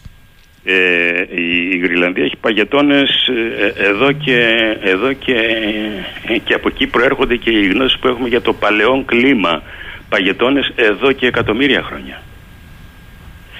Εγκαταστάθηκαν άνθρωποι εκεί σε κάποιες περιοχές. Κυρίως ασχολιόντουσαν με το ψάρεμα. Δεν ήταν έφορη γη η Ιρλανδία. Μάλιστα. Θα πω στον, στον ακροατή. Ναι, ναι. Όπως δεν ήταν και η Ισλανδία και δεν είναι, δεν είναι ακόμα δηλαδή κτηνοτροφία, έχει μόνο. Έτσι, δεν, δεν έχει τη δυνατότητα να ας πούμε γεωργικής ε, εκμετάλλευσης ιδιαίτερης. Έτσι δεν ήταν, ήταν, ήταν παγωμένα αυτά τα πράγματα μέχρι πριν από 18.000 χρόνια οι παγετώνες έφταναν μέχρι την Ελλάδα. Άρα κύριε Μανέτα, τι στην πραγματικότητα συμβαίνει σήμερα; Διότι η ποινικοποίηση διαπάσαν όσων του διοξιδίου του άνθρακα, διαπάσαν όσων, διότι εσείς είπατε ότι τα πάντα σήμερα γίνονται εμπορεύσιμα, ναι. στην Ευρώπη κάνει τις μεγάλες πράσινες μεταβάσεις στα περίφημα Green Deal, για το οποίο οι αγρότες όμως λένε ότι αυτό είναι η καταστροφή μας. Ναι, ναι, ναι. Ε, κοιτάξτε, είναι, είναι, είναι, είναι, είναι η καταστροφή του για πολλούς λόγους. Οι αγρότες πιστεύω ότι τα έχουν ή θα έπρεπε να τα έχουν με το, και με το αγροτοβιομηχανικό σύμπλεγμα, αλλά και με το γεγονός ότι αυτή η κλιματική αλλαγή τίνει να γίνει για αυτή ένα εργαλείο για να αναπτυχθούν άλλα πράγματα. Παραδείγματος χάρη να φερείται αγροτική γη για να, για να γίνουν ε, ε, ε, ε πάνελ, πάνελ ηλιακά, ας πούμε, για ενεργειακούς λόγους. Έτσι. Μάλιστα. Και εδώ το ερώτημα είναι το εξής. Γιατί να μην, να μην αποκεντρώσουμε; Ναι, καλά είναι τα πάνελ αυτά. Μας δίνουν μια δυνατότητα. Γιατί να μην αποκεντρώσουμε το πράγμα, γιατί να κάνουμε τεράστιες εκτάσεις με τέτοια πάνελ, ή γιατί παραδείγματος χάρη να ανασκάπτουμε τα βουνά για να φτιάξουμε εκεί ανεμογεννήτριες; Και να μην το κάνουμε σε μια μικρή κλίμακα, είναι αυτό που λέγεται από ανάπτυξη, σε μια μικρή κλίμακα σε επίπεδο κοινότητας επιδοτήσεις για να φτιάξουν τα σπίτια πάνελ στη, στη σκεπή τους. Μικρές ανεμογεννήτριες, οι οποίες να ταιριάζουν και με το περιβάλλον. Πώς είναι οι ανεμόμυλοι που έχετε εκεί στο οροπεδιο που είχατε μάλλον έτσι, έτσι. Τέτοια πράγματα λοιπόν τα οποία είναι όμορφα, έχουν την προσήκουσα μορφή δηλαδή, είναι όμορφα και συγχρόνως είναι, ε, οδηγούν και σε μια κοινοτική αυτάρκεια και σε μια, στο να, να αρχίσει και ο άνθρωπος στην κοινότητα να ενδιαφέρεται για το τι γίνεται γύρω του. Γιατί να ενδιαφερθεί παραδείγματος χάρη τώρα, ε, ε, να, γιατί να ενδιαφερθώ εγώ, λέω εντός εισαγωγικών, ας πούμε, που ζω σε ένα ημιορεινό χωριό στην Αχάια, να ενδιαφερθώ για το ότι ε, σχεδιάζεται παραδείγματος χάρη η τάδε παιδιάδα που τώρα καλλιεργείται στάρι, πατάτες, ξέρω εγώ, να γίνει φωτοβολταϊκά. Εάν όμως Εάν όμως ήξερα ότι η δική μου ενεργειακή ε, ε, ε, απέτηση μπορεί να καλυφθεί από κάτι που μπορούμε να κάνουμε εδώ στο χωριό, στο, στη, στην κοινότητα παραδείγματος χάρη τότε θα ενδιαφερόμουν, θα πλησίαζε και, και τους άλλους ανθρώπους γύρω για να δούμε τι θα κάνουμε. Τώρα όλα γίνεται κεντρικά. Μιλάγαμε εδώ και, εδώ και δεκαετίες, μιλάγαμε για την αποκέντρωση παραδείγματος χάρη. Πώς το, Όμως είπατε, η το, αποκέντρωση- πώς το, είπα- πώς το είπατε, αποκέντρωση. Το άλλο με τον το, το, το ξέρετε, ιδίως στην Ελλάδα. ναι, ναι. Ε, ε, ε, στην Ελλάδα αλλά και σε- σε- στα περισσότερα μέρη του κόσμου. Τώρα Σωστό, έτσι παγκοσμιοποιημένα ας πούμε οι, οι πόλεις λειτουργούν σαν, σαν κεντρομόλες δυνάμεις. Τραβάνε κόσμο. Τραβάνε κόσμο διότι εκεί έτσι Τώρα, και για να πούμε όσον αφορά το, το ανδρακικό αποτύπωμα, ε, έτσι, είμαστε και σε μια κοινωνία που θέλουμε όλα να τα, να τα, να τα κοιτάζουμε με αριθμούς, ας πούμε, έτσι. Ε, και τα μοντέλα δεν πετυχαίνουν πάντα. Δυστυχώς ένα μοντέλο που πέτυχε είναι αυτό της κλιματικής αλλαγής. Γιατί αυτά που γίνονται σήμερα τα είχαν προβλέψει τα μοντέλα δυστυχώς. Δυστυχώς, ε, πριν από μερικές ε, δεκαετίες. Κύριε Μανέτα, δεν ξέρω αν τα είχαν προβλέψει ακριβώς. Ε, έχω μια άλλη οπτική, διότι θυμάμαι από ότι από το 75-76 η θάλασσα καταπίνει νησιά και πόλεις που δεν έχει συμβεί. Η, ανεβαίνει η θερμοκρασία 2 και 3 βαθμούς μεσοσταθμιστικά. Δεν προκύπτει μέχρι στιγμής και έχουμε ανανεούμενα μοντέλα. Επίσης δεν ξέρω αν η ανθρωπογενής κατάσταση είναι ο κύριος παράγοντας. Προτιμώ την έκφραση εγώ για να μιλάω καθαρά κλιματική μεταβολή που λένε και άλλοι ακροατές ούτε κρίση ούτε αλλαγή, κλιματική μεταβολή. Προφανώς ο ανθρωπογενής παράγοντας ως προς τη ρήπανση που είναι κάτι διαφορετικό είναι καθοριστικός, καθοριστική σημασίας αλλά να σας ρωτήσω κάτι. Ας υποθέσουμε ότι όλα αυτά είναι συνέπεια του ανθρώπου. Ο ίδιος άνθρωπος λοιπόν πάει σε green μετάβαση και χρησιμοποιεί υλικά από σπάνιες γέες, εξορρυκτικές διαδικασίες. Θέλετε να μου πείτε δηλαδή ότι θα λύσω το πρόβλημα του πλανήτη μολύνοντας άλλες περιοχές αλλά εδώ θα είμαι πράσινος έχοντας ηλεκτρικό αυτοκίνητο αδιαφορώντας για τα ορυχεία στην Αφρική, στην Ασία, στη Λατινική Αμερική όπου παιδάκια δίπλα σε ραδιενεργά κατάλοιπα θα μου βγάζουν αυτό που εμένα θα μου εξασφαλίζει ένα πράσινο περιβάλλον. Σωστά όλα αυτά που λέτε. Σωστά όλα αυτά που λέτε. Εκτός από, κατά τη γνώμη μου, από το ότι η, η κλιματική αλλαγή, όπως και αλλιώς να την πούμε, το, το κρίση μου φαίνεται και εμένα πολύ, πολύ βαρύ και ο λόγος που μου φαίνεται βαρύ είναι επειδή ε, στην κρίση μπορεί να πάρθουν μέτρα καταναγκαστικά. Ε; Ενώ ε, στην αλλαγή η αλλαγή είναι πιο ήπιος όρος ή η μεταβολή είναι πιο ήπιος όρος κτλ. Λοιπόν αυτή η μεταβολή, εάν κοιτάξετε παραδείγματος χάρη τις καμπύλες που συνδέουν, που, που, που συνδέουν το χρόνο με τις μεταβολές του διοξιδίου του άνθρακα και της, ε, της θερμοκρασίας στην επιφάνεια της γης, συμπίπτουν αυτές. Δεν υπάρχει ε, επιπλέον, γνωρίζουμε πολύ καλά ποια είναι η συμπεριφορά του διοξιδίου του άνθρακα στην ατμόσφαιρα και, και, και, και μερικών άλλων ε, αερίων του θερμοκηπίου, τα οποία όμως ε, δεν είναι τόσο σημαντικά για την ώρα. Έτσι. Μεθάνια και τα λοιπά, αυτά μου φαίνονται λίγο ε, ε, τέλος πάντων υπερβολικά. Ε, το διοξίδιο του άνθρακα όμως ε, έχει κάποιες ε, χαρακτηριστικές ιδιότητες. Λειτουργεί σαν το τζάμι του θερμοκηπίου. Και το διοξίδιο του άνθρακα σε σχέση παραδείγματος χάρη με την προβιομηχανική εποχή έχει σχεδόν διπλασιαστεί. Όχι, δεν έχει διπλασιαστεί. Ακριβώς έχει σχεδόν διπλασιαστεί.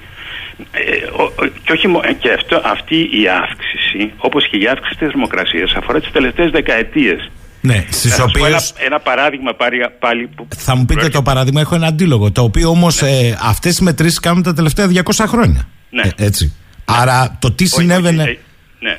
Το τι Ξέρουμε συνέβαινε. και το τι συνέβαινε πριν από τους πάγους της Γρυλανδίας. Ναι, από τους πάγους της Γρυλανδίας, αυτό λέω. Ενώ επισταμένως μελετούμε, θα σας πει κάποιος για παράδειγμα, η αστικοποίηση του περιβάλλοντος δεν οδήγησε σε άνοδο της θερμοκρασίας. Οι τσιμεντοπόλει δεν οδηγούν σε άνοδο της Βέβαια, θερμοκρασίας. Είναι οι θερμές, ε, οι Μάλιστα. θερμές Δεν είναι κύκλες, λοιπόν βέβαια. μόνο το διοξίδιο του άνθρακα και, εν πάση περιπτώσει, το διοξίδιο του άνθρακα είναι ένα κομμάτι. Να μην ξεχνάμε ότι από την άλλη παίζει και ρόλο στη φωτοσύνθεση το διοξίδιο του άνθρακα. Δεν το εξαφανίσουμε τελείως. Διότι Ναι, αλλά από την άλλη αυτή η αστικοποίηση που λέτε η χρήση της γης η οποία αφαιρεί βιομάζα Μάλιστα. η βιομάζα ε, ε, Αυτό λέω. επιδεινώνει ακόμη περισσότερο τα πράγματα όσον αφορά την απορρόφηση του διοξιδίου Σωστό. το οποίο είναι, είναι ήδη πολύ. ή το κάψιμο των, δα- των δασών. Και ε, δεν τρέχει Φυσικά. κάστανο Οι- για το οι κάψιμο των φωτιές. δασών. Μα, η δαδιά, ας πούμε, έγινε κάρβουνο. κάρβουνο. Ναι. Α, δεν συζητάμε γι' αυτό. Συζητάμε όμως για το δικό σας και το δικό μου ανθρακικό αποτύπωμα. Καταλάβατε αυτό λέω. Έτσι. τώρα κοιτάξτε, άμα είναι να συζητήσουμε το δικό μου και το δικό σας ανθρακικό αποτύπωμα, να συζητήσουμε και του Έλλον Μάσκ το αποτύπωμα. να συζητήσουμε και του Κυριάκου Μητσοτάκη το αποτύπωμα. και των πάντων. Έτσι. Λοιπόν, δεν έχω εγώ τόσα σπίτια έτσι να, να θέλω να τα συντηρήσω, ούτε έχω εγώ το, ε, έτσι, τη δυνατότητα να πηγαίνω με το αεροπλάνο το δικό μου, ας πούμε. Α, ε, έτσι. στην Και το Ελβετία. αεροπλάνο δεν μπορεί να κινηθεί με μπαταρίες. Στην Ελβετία, για παράδειγμα. Ούτε τα τάγκς κινούνται με μπαταρίες στους πολέμους. Σωστό και αυτό. και τόσοι πόλεμοι και τους έχουμε στη γειτονιά Ναι. μας. Ε, ναι. Και, και επειδή πολύ σωστά είπατε ότι βγαίνουν προϊόντα όμως διαρκώς, η, η νέα τάση λέει θα είναι ότι αν εγώ έχω χαμηλό ανθρακικό αποτύπωμα, θα μπορώ να σας δανείζω τα δικαιώματά μου. Αυτά συζητάνε στον Ταβός. Όχι, ε, ε, Κοιτάξτε, γίνεται αυτό μεταξύ των κρατών. Ναι, τώρα θα γίνει και μεταξύ των πολιτών. Αυτό συζητάνε στον Ταβός. Καταλάβατε λοιπόν. Ξέρετε τι γίνεται εδώ, ε, παλιά θυμάμαι, έτσι πριν από μερικές δεκαετίες, είχε βγει ένα, ένα, ένα απόφθεγμα που έλεγε «Ο ρηπαίνων πληρώνει». Ε, το, Ναι, ναι. Το, τσίπησαν, το τσίπησαν και οι οικολόγοι, ας πούμε, δυστυχώς. Διότι αυτό, αν το δει κανείς λίγο διαφορετικά, είναι ότι ο έχων να πληρώσει ρηπαίνει όσο θέλει. Ε, λοιπόν, αυτή τη στιγμή ε, κράτη τα οποία έχουν τη δυνατότητα, έχουν τη βιομηχανία παραδείγματος χάρη για να ρηπάνουν με οποιοδήποτε τρόπο, εγώ επιμένω και στο διοξείδιο του άνθρακα, τι κάνουν, πουλάνε, α- αγοράζουν μάλλον δικαιώματα από, από άλλα κράτη τα οποία δεν έχουν τη δυνατότητα, δεν ρηπαίνουν τώρα. Η Ναμίμπια δεν ρηπαίνει. Πώς θα το κάνουμε. Οι Ηνωμένες Πολιτείες Αμερικής και η Ευρώπη ρηπαίνουν εκατοντάδες φορές περισσότερο αλλά και μέσα στη συγκεκριμένη η ρήπανση έχει η, η, η, η ρήπανση ή το αποτύπωμα το ανθρακικό ή το θερμικό αποτύπωμα κτλ των πολιτών είναι ταξικό. Ο άστεγος στην Αθήνα δεν έχει ανθρακικό αποτύπωμα. Εγώ έχω πολύ περισσότερο. Και κάποιοι έχουν ακόμη πολύ περισσότερο απείρως περισσότερο αυτοί που πάνε στον Ταβός, ας πούμε, ο καθένας με το δικό του αεροπλάνο, ας πούμε, για να καθορίζουν τι θα γίνει από εδώ και πέρα. Μάλιστα. Ε, Νέα τάξη. Εδώ λέει κύριε Μανέτα ο φίλος ο Θάνος. Καλημέρα λέει. Τα δέντρα απορροφούν διοξίδιο του άνθρακα, αλλά εμείς τα κόβουμε, τα καίμε για να βάλουμε ανεμογεννήτριες και δεν τρέχει τίποτα. Όλα είναι πολιτικής, πολιτικές, κανείς δεν ενδιαφέρεται αν το κλίμα αλλάζει, μεταβάλλεται, αρκεί να πουλάνε η μεγάλη κόλωση, ανεμογεννήτριες ή αυτοκίνητα με μπαταρίες και πάει λέγω. Αυτό τους σκέλει, τα προϊόντα, όπως είπε ο κύριος Μανέτας. Ναι, ε, κοιτάξτε, ε, σωστό, σωστό ε, αυτό και να βάλω και μια άλλη παράμετρο όσον αφορά τις ανεμογεννήτριες στα βουνά. Πέραν από το αισθητικό κομμάτι, επειδή εγώ έχω και ένα ψώνιο με τα βουνά τέλος πάντων, ε, πέραν από το αισθητικό κομμάτι λοιπόν υπάρχει και ένα άλλο ζήτημα, ο κατακαιρματισμός του περιβάλλοντος, ο κατακαιρματισμός των οικοσυστημάτων. Για να πάει μια τεράστια ανεμογεννήτρια εκεί πάνω με ένα φτερό το οποίο είναι 40 μέτρα πόσο είναι, χρειάζεται νταλίκα ε, οχταξονική. Και για να κινηθεί η νταλίκα χρειάζεται δρόμος, ο οποίος να είναι φαρδής.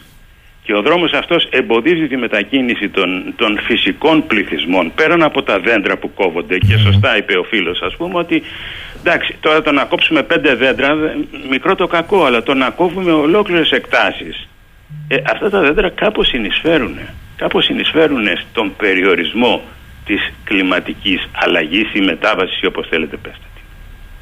Λοιπόν εμείς και με, και, και με για να χρησιμοποιήσουμε τη γη άλλο- με άλλο τρόπο η χρήση της γης λοιπόν είναι ένα μεγάλο πρόβλημα. Είναι ένα μεγάλο θέμα, λέτε. Ε, βέβαια. αυτή η αλλαγή χρήσης γης, αυτή η αλλαγή του παραγωγικού μοντέλου ε, και στον πρωτογενή τομέα. Μειούται ο πρωτογενής τομέας, τουλάχιστον στην Ευρώπη, για την οποία συζητάμε Ναι. ε, διαρκώς.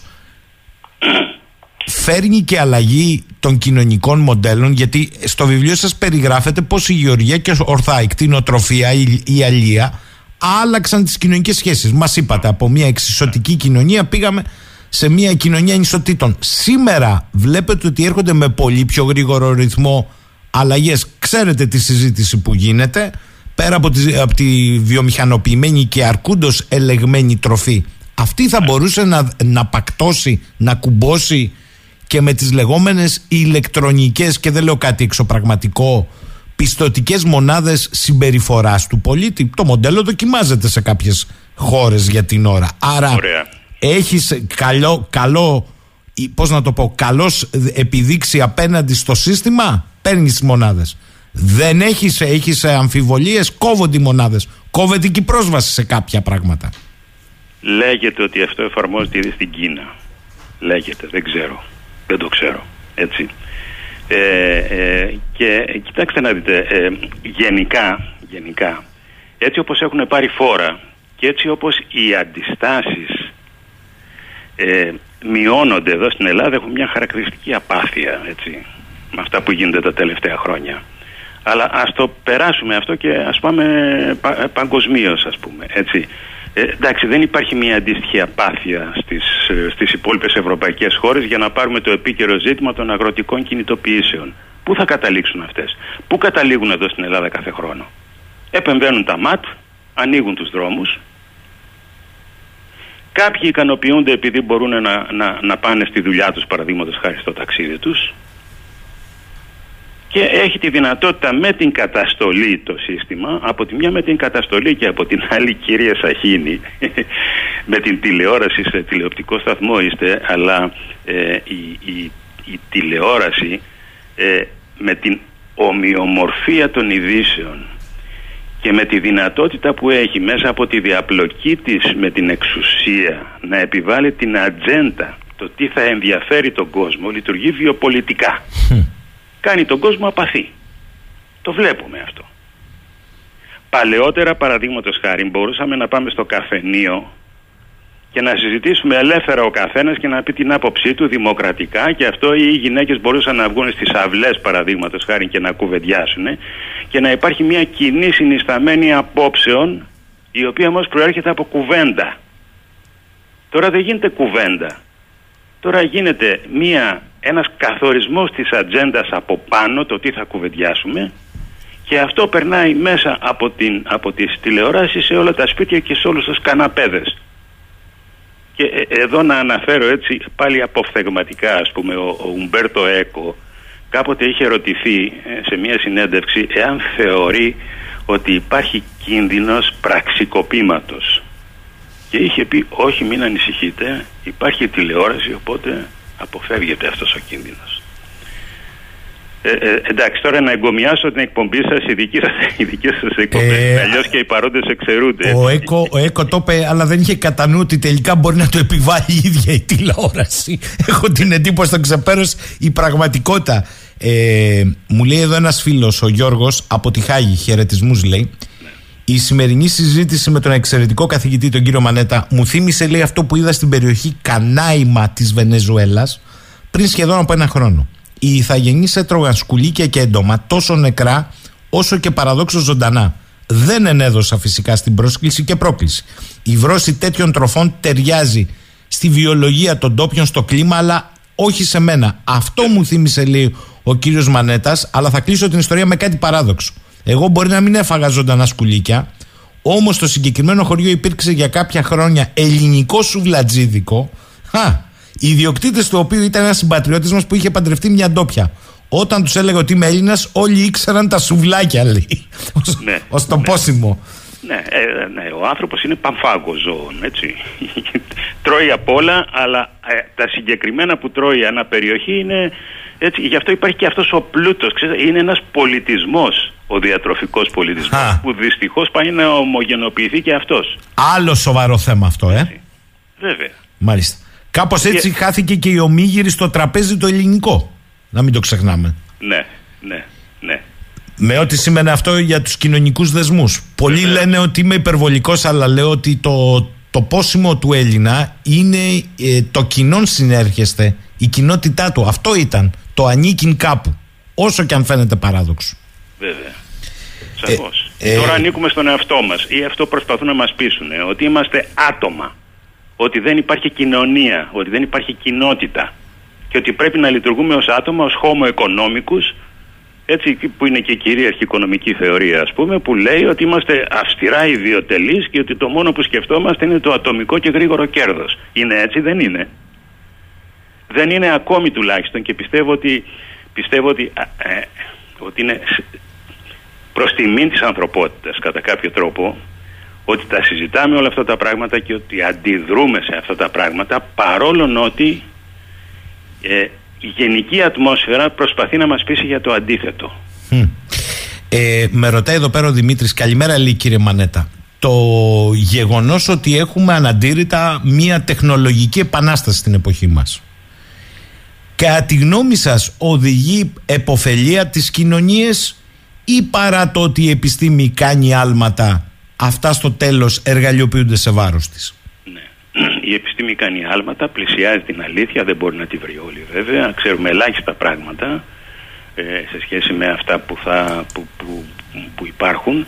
Ε, ωστόσο το πρόβλημα δεν είναι η επιστήμη, να το επαναλάβω, είναι η χρήση της τεχνολογίας. Έτσι, η επιστήμη παραδείγματος χάρη ε, έφτιαξε ε, ξέρω εγώ, αεροπλάνα. Η ίδια η επιστήμη έφτιαξε και πυράβλους που σκοτώνουν ανθρώπους. Η, η επιστήμη παραδείγματος χάρη έφτιαξε ξέρω εγώ, ε, ε, αέρια που μας βοηθάνε παραδείγματος χάρη όταν θέλουμε να κάνουμε μια ιατρική επέμβαση να, να μην πονέσουμε. Η ίδια η επιστήμη όμως έφτιαξε και αέρια τα οποία χρησιμοποιήθηκαν για να σκοτώσουν ανθρώπους η τεχνολογία μάλλον θα έλεγα έτσι. Επαναλαμβάνω μην μη θεωρηθεί ότι είμαι ε, ε, ε, ε εχθρός της τεχνολογίας. Τεχνοφοβικός ε όχι. τεχνοφοβικός όχι. ναι όχι. Είμαι, ε, είμαι και νομίζω ότι ο περισσότερος κόσμος νομίζω ότι ε, κατά βάθος το αντιλαμβάνεται. Προφανώς. Το ερώτημα είναι στην καθημερινότητα προς όφελος ποιου. Από ποιον και για ποιον. Αυτό είναι το κρίσιμο ερώτημα. Ναι. Ε, μου λέει ο Νίκος από το Λονδίνο, καλημέρα. Οι εργατικοί εδώ λέει εγκαταλείπουν το πρόγραμμά τους για επένδυση των 28 δισεκατομμυρίων λιρών ανά έτος στη λεγόμενη πράσινη ανάπτυξη. Τώρα το πρόγραμμά τους είναι η δημιουργία κρατικής εταιρείας ανανεώσιμων πηγών ενέργειας. Αν λέει κάτι αυτό λέει στη συζήτησή σας.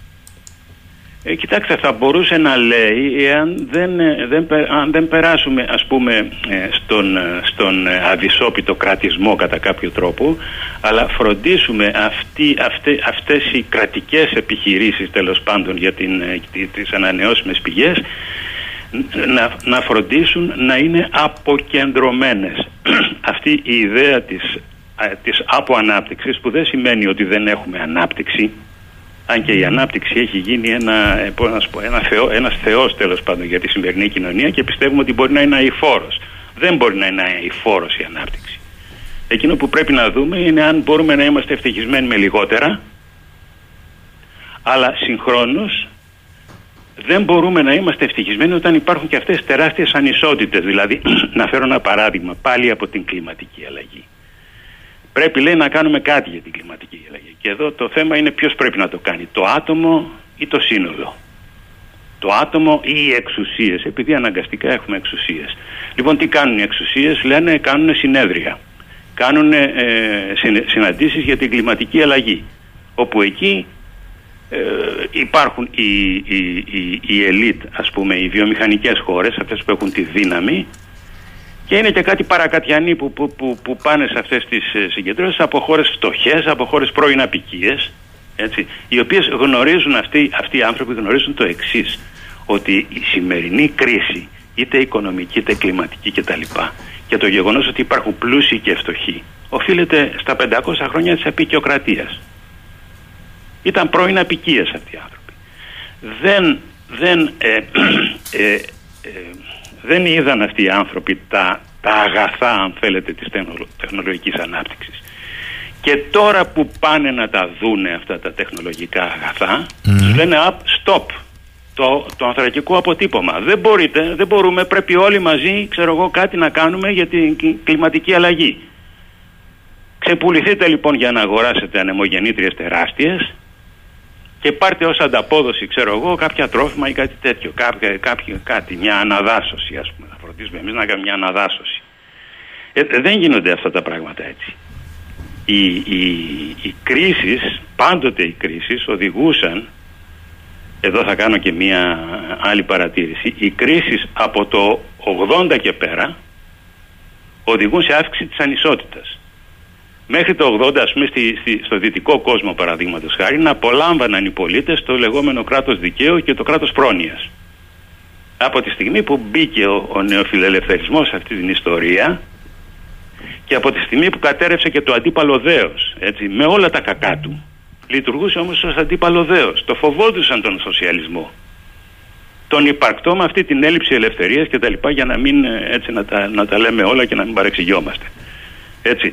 Ωστόσο εκείνο το σύστημα έλεγε στου, στις ελίτ του δυτικού κόσμου ότι κοιτάξτε μην παρατραβάτε το σκηνή γιατί ο κόσμος θα αγανακτήσει, θα έχουμε εξεγέρσει, θα έχουμε το ένα θα, και, και θα, θα πάτε τι θα πάτε θα επικρατήσει παραδείγματος χάρη ο υπαρκτός ή ξέρω εγώ σοσιαλισμός οποιοδήποτε είδους. Επομένως φρόντιζαν να έχουν αμολυμένα κατά κάποιο τρόπο τα λουριά και έτσι προέκυψε το κράτος πρόνοιας και το κράτος δικαίου. Από τη στιγμή που κατέρευσε το αντίπαλο δέος και ξέρουμε όλοι, όλοι καλά πώς κατέρευσε ε, είναι πια ε, ε, αδυσόπιτος ο, ο, ο καπιταλισμός. Θέλω Δεν να... σταματάει με τίποτα. Ε, Και θε- θα οδηγήσει σε ακόμα μεγαλύτερη ανισότητα. Και η κλιματική κρίση θα οδηγήσει σε ακόμα μεγαλύτερη ανισότητα. Μα γιατί κάποιοι αυτό- θα έχουν τις δυνατότητες, κάποιοι άλλοι δεν θα τις έχουν. Μα αυτό είναι το ζητούμενο. Ανθό, ακόμη και μέσα στην Ευρώπη, κύριε Μανέτα, ε, αυτή η ανισότητα ε, είναι εκρηκτική Βέβαια. ε, και ε, αυτό το βίο της μετάβασης ε, προσέξτε τώρα, η Ελλάδα είναι το πρόβλημα του ανθρακικού αποτυπώματος στον πλανήτη; Η Ελλάδα που μέσα στη φτωχοποίηση των μνημονίων, των χρεών και της πτώχευσης κλήθηκε να πάει πιο γρήγορα από όλους τους άλλους στο επιβλαβές για το περιβάλλον λιγνίτη, στην απολιγνητοποίηση χωρίς ουσιαστικά σχέδια μετάβασης. Στην ουσία έχουμε γίνει ο καλύτερος εισαγωγές πανάκριβου φυσικού αερίου. Αυτό έχουμε γίνει ως χώρα. Και στέλνουμε και το λιγνίτη βορειότερα από εμάς για να παίρνουμε το ρεύμα χωρίς να μολύνουμε εμείς να παίρνουμε το ρεύμα που παράγεται από το μολυ- ε, λιγνίτη που στέλνουμε έξω. Αυτό κάνουμε. Ναι, παράλληλα να συμπληρώσω ότι ε, αυτή τη στιγμή έχουν φυτρώσει χιλιάδες ανεμογεννήτριες ανά την επικράτεια Μάλιστα. αλλά το ρεύμα έχει πάει στα ύψη. Α, ε, και είναι και χρωματιστό, ξέρετε. Δεν έχει πάει μόνο στα ύψη. Ναι, καλά, εκεί πρέπει να κάνει διδακτορικό για να καταλάβει την εξίσωση. ας Ε, πούμε. τον αλγόριθμο. Ναι. Από την άλλη, ε, η δαδιά, μιας και την αναφέραμε, ένας σπάνιας φυσικής και ιστορικής ομορφιάς δάσος κατακάηκε και οι πρώτες σκέψεις ήταν πώς θα μπουν ανεμογεννήτρε. Ξεσηκώθηκε ο κόσμος. Βέβαια, γιατί ο- τα πάντα, τα πάντα γίνονται με, με την αναλογία κόστος-οφέλους πια. Όπου το κόστος και το όφελος αποτιμώνται μονεταριστικά, με χρήμα δηλαδή. Έτσι. Τι αξία έχει, τι αισθητική αξία έχει, τι βγάζουν με χρήμα, τι αισθητική αξία έχει, θα διατώσει. Τι αξία θα έχει εάν την κάψουμε, εάν καεί τέλος πάντων έτσι για να μην ε, συνωμοσίες κτλ. Αν καεί, αν την αφήσουμε να καεί, τι αξία θα έχει αν εκεί βάλουμε ανεμογεννήτρες μεγαλύτερη. Άρα το κάνουμε. Δεν υπάρχει δισταγμός πια. Κύριε Μανέτα, με ρωτάει πολλοί κόσμος Μέσα σε αυτή την πλημμυρίδα, λοιπόν, η, η πρωτογενή, ο πρωτογενής τομέας έχει να πει κάτι ε, για χώρες όπως η Ελλάδα; Εγώ θα, θα ήμουν ευχαριστημένος και λυπάμαι πάρα πολύ που δεν συμβαίνει αυτό ως χώρα η οποία είχαμε μια ικανοποιητική γεωργική παραγωγή ως μια χώρα η οποία μέχρι πριν από μερικές δεκαετίες μπορούσε να χαρακτηριστεί ότι είναι αυτάρκης όσον αφορά την τροφή έτσι, γιατί το πρώτο πράγμα που χρειαζόμαστε είναι η τροφή Μ; Ε, δυστυχώς λυπάμαι και ντρέπομαι που έχουμε φτάσει σε αυτό το σημείο να έχει εγκαταλειφθεί η Πεθρός και να μας λένε άλλοι τι πρέπει να φυτέψουμε λυπάμαι πραγματικά Για να μην βλέπω- πούμε βλέπω- για τη χαμένη μάχη των σπόρων ε, του πρωτογενού υλικού. Και αυτό, ναι, ότι είναι εξαρτημένοι από τις εταιρείες πια οι, οι αγρότες, πάρε αυτό και, και τίποτα άλλο ας πούμε έτσι. Και θα πάρεις επιδότηση αν πάρεις αυτό. Ε, δε- δε- ε, κοιτάξτε, έτσι, έτσι δουλεύει το σύστημα δυστυχώς και, και όσον αφορά την, ε, έτσι, τη- το, το πώς θα προχωρήσει αυτή η κατάσταση έτσι, ε, ε, εξαρτάται ε, εξαρτάται από το αν θα καταρρεύσει το σύστημα νομίζω γιατί πια ο, ο κόσμος έστω και αν αντιδρά και δεν θα σταματήσει ποτέ να αντιδρά δεν έχει πια τη δυνατότητα να σας πω ένα παράδειγμα αν ας πούμε τι, τι έγινε πριν από λίγο καιρό με, με τις φωτιές έτσι ό,τι έγινε και με τον κορονοϊό απαγορευτικά μέτρα Έκανα μια εκδρομή εκείνη την εποχή, ας πούμε, που ξέρετε ότι οι, ας πούμε, αυτοί που οι οποίοι αγαπάνε τα βουνά είναι και αυτοί οι οποίοι τα προσέχουν. Και είχαν απαγορεύσει την πρόσβαση σε ένα βουνό που ήθελα να πάω. Δεν θα πας λέει εκεί γιατί υπάρχει κίνδυνος πυρκαγιάς. Έτσι, δηλαδή το σύστημα ακόμα και σε αυτή την περίπτωση και αυτός είναι ο μεγάλος φόβος ε, ε, για μένα όσον αφορά και την κλιματική μεταβολή. Ακολουθώ έτσι για να μην, να μην σας... Όχι, όχι, θα πείτε αυτό που νομίζετε Ναι. εσείς προς Θεού, Ναι. δεν είναι... Τέλος πάντων, ε, ε, λοιπόν, ε, ε, αυτό είναι το, ότι, ότι το, το σύστημα θα αντιδράσει με αυτό που ξέρει, δηλαδή με τη βία. Με τη βία, τις απαγορεύσεις και τους επιπλέον νόμους. Τους περιορισμούς και την πειθαρχία. Λέει εδώ η φίλη μου η Μάρθα, είναι η τελευταία παρέμβαση για σήμερα Κροατή και γιατί έχουμε κουράσει και τον κύριο Μανέτα. Για αυτή την περιβόητη πράσινη μετάβαση ανάπτυξη με βίο τρόπο μέσω φωτοβολταϊκών ανεμογεννητριών κτλ. Αλήθεια λέει κύριε Μανέτα. Πόσο καθαρή είναι όταν μετά από 10-20 χρόνια πρέπει να θαυτούν οι μπαταρίες στο χώμα και με τις βροχές το λίθιο και οι υπόλοιπες θανάσιμες για την υγεία μας ουσίες θα εισχωρήσουν καλλιέργειες, όσο για τα φωτοβολταϊκά πάνελ, σας καλώ να δείτε το βίντεο από τις τεράστιες εκτάσεις οικόπεδα στην Αλαμπάμα που καταστράφηκαν ολοσχερός από δυνατή υπέρμετρη χαλαζόπτωση και κλαίνε οι αγρότες. Ναι, ε, είναι αυτό που σας έλεγα ότι δεν μπορεί κανείς να τα προβλέψει όλα όσον αφορά τα, έτσι, αυτές, τα μεγαλεπίβολα, τα βιομηχανικά σχέδια για την ε, ενεργειακή μετάπτωση κατά κάποιο τρόπο, τα μεγαλεπίβολα, έτσι, ε, όπου εάν καταστραφεί παραδείγματος χάρη όπως είπατε από χαλαζόπτωση μια τεράστια περιοχή επειδή η, η, η, η φύση έτσι, δεν εκδικείται, η φύση κάνει τη δουλειά της. Σωστό Εμείς αυτό. δεν λαμβάνουμε υπόψη. Η φύση δεν εκδικείται ποτέ. Είναι λάθος η έκφραση. Έχετε δίκιο. Η Ναι. φύση κάνει τη λειτουργία της. Αυτό που Κάνει τη ξέρει. λειτουργία της. Ναι, και χαλάζι θα έχουμε και χιόνι θα έχουμε και το ένα θα έχουμε και άνεμο θα έχουμε που μπορεί και κεραυνό να ρίξει Τι κάτω. λέτε στην κύριε ανεμογεννητρία. Μανέτα, θα έχουμε χιόνι τον Ιανουάριο; Δεν είδατε τις ζωντανές συνδέσεις ότι Ιανουάριο μήνα χιόνιζε στο πήλιο και ήταν είδηση. ναι, αυτό, αυτό είναι μία άλλη κομική ιστορία. Όχι, δεν είναι κομική, έχει εξήγηση. Αν δεν έχεις έργα υποδομής για ανοιχτούς ε, δρόμους μετά τις καταστροφές, θα τα ρίξεις στο χιόνι. Αυτό είναι. Απλό είναι. Ναι. Ε, ε, ε, κοιτάξτε, και σε αυτό, και σε αυτό να δείτε έτσι πώς, πώς αντιδρούμε και πώς... Ε, ε, ξέρετε, υπάρχει βιολογικά, ας το πούμε έτσι. Υπάρχει ο φόβος, ο οποίος είναι ένα έμφυτο συνέστημα και υπάρχει και η φοβία. Ο εκλαμβανόμενος φόβος. Να εκλαμβάνουμε ότι κάτι είναι απειλητικό. Ε, από τη στιγμή παραδείγματος χάρη που στις ειδήσεις πρέπει απαραίτητα ή με εκείνα τα, τα, τα, τα φρικιαστικά μηνύματα στα κινητά τηλέφωνα ας πούμε ότι θα βρέξει παιδιά ε μα πως δεν θα βρέξει ρε φίλε. Θα βρέξει φυσικά θα βρέξει. Θα χιονίσει λέει μη βγαίνετε έξω. Ε, εγώ θυμάμαι πιτσιρίκια που ήμασταν όταν χιόνιζες στην Κηφισιά στην Αθήνα εμένα τότε όταν χιόνιζες στα βόρεια προάστια σηκωνόμασταν και φεύγαμε δεν μας εμπόδιζε κανείς και κανείς δεν έπαθε τίποτα και πηγαίναμε και, και χαιρόμασταν Τώρα λέει χιόνιζε και απαγορεύτηκε η πρόσβαση στην Πάρνηθα. Δηλαδή ε, καλλιεργείται μια φοβία όσον αφορά τα τρέχοντα, όχι της κλιματικής αλλαγής, τα τρέχοντα καιρικά φαινόμενα. Θεωρούμε κακοκαιρία το χιόνι το χειμώνα, κακοκαιρία τη βροχή, ενώ είναι κάτι φυσικό, εντελώς φυσικό. Και ο άνθρωπος ήταν πάντοτε ε, ε, σε αρμονία με αυτές τις αλλαγές στη φύση.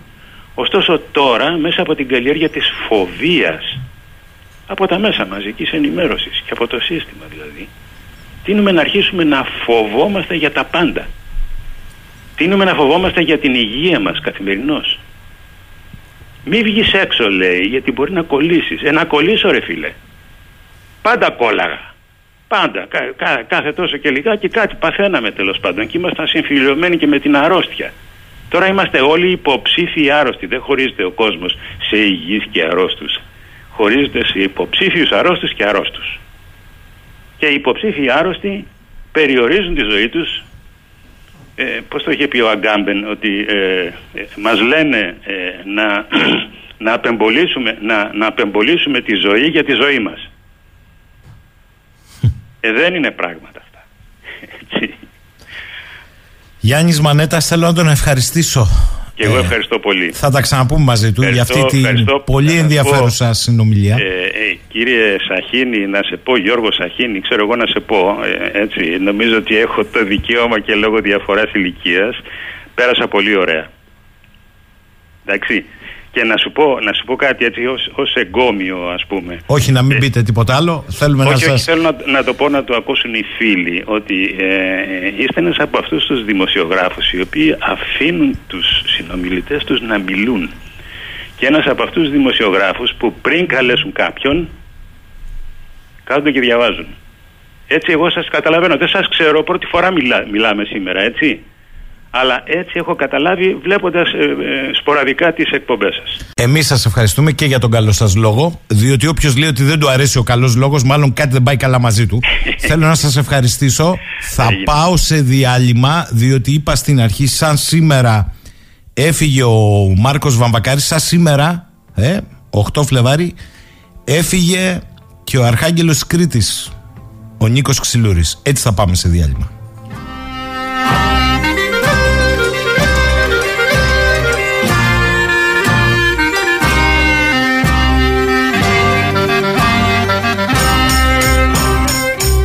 Ήταν ο τόπος μου βράχος και χώματα ήλιος και μαύρο κρασί.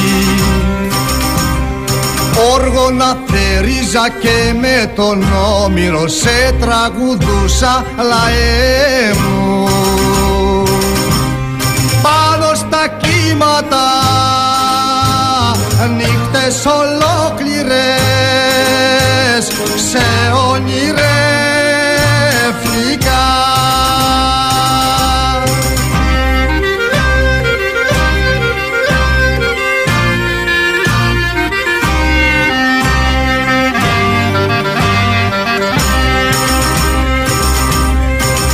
Ήταν τα σπίτια μου άσπρα γαρίφαλα και τα κορίτσια σεμνά.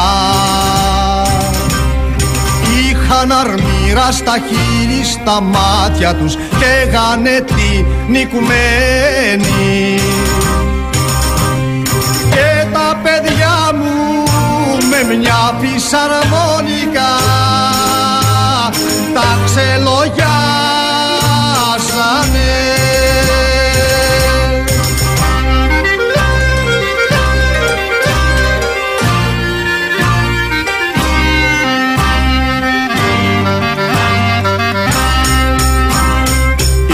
Ήταν ο τόπος μου σαν το χαμόγελο όνειρο καθημερινό.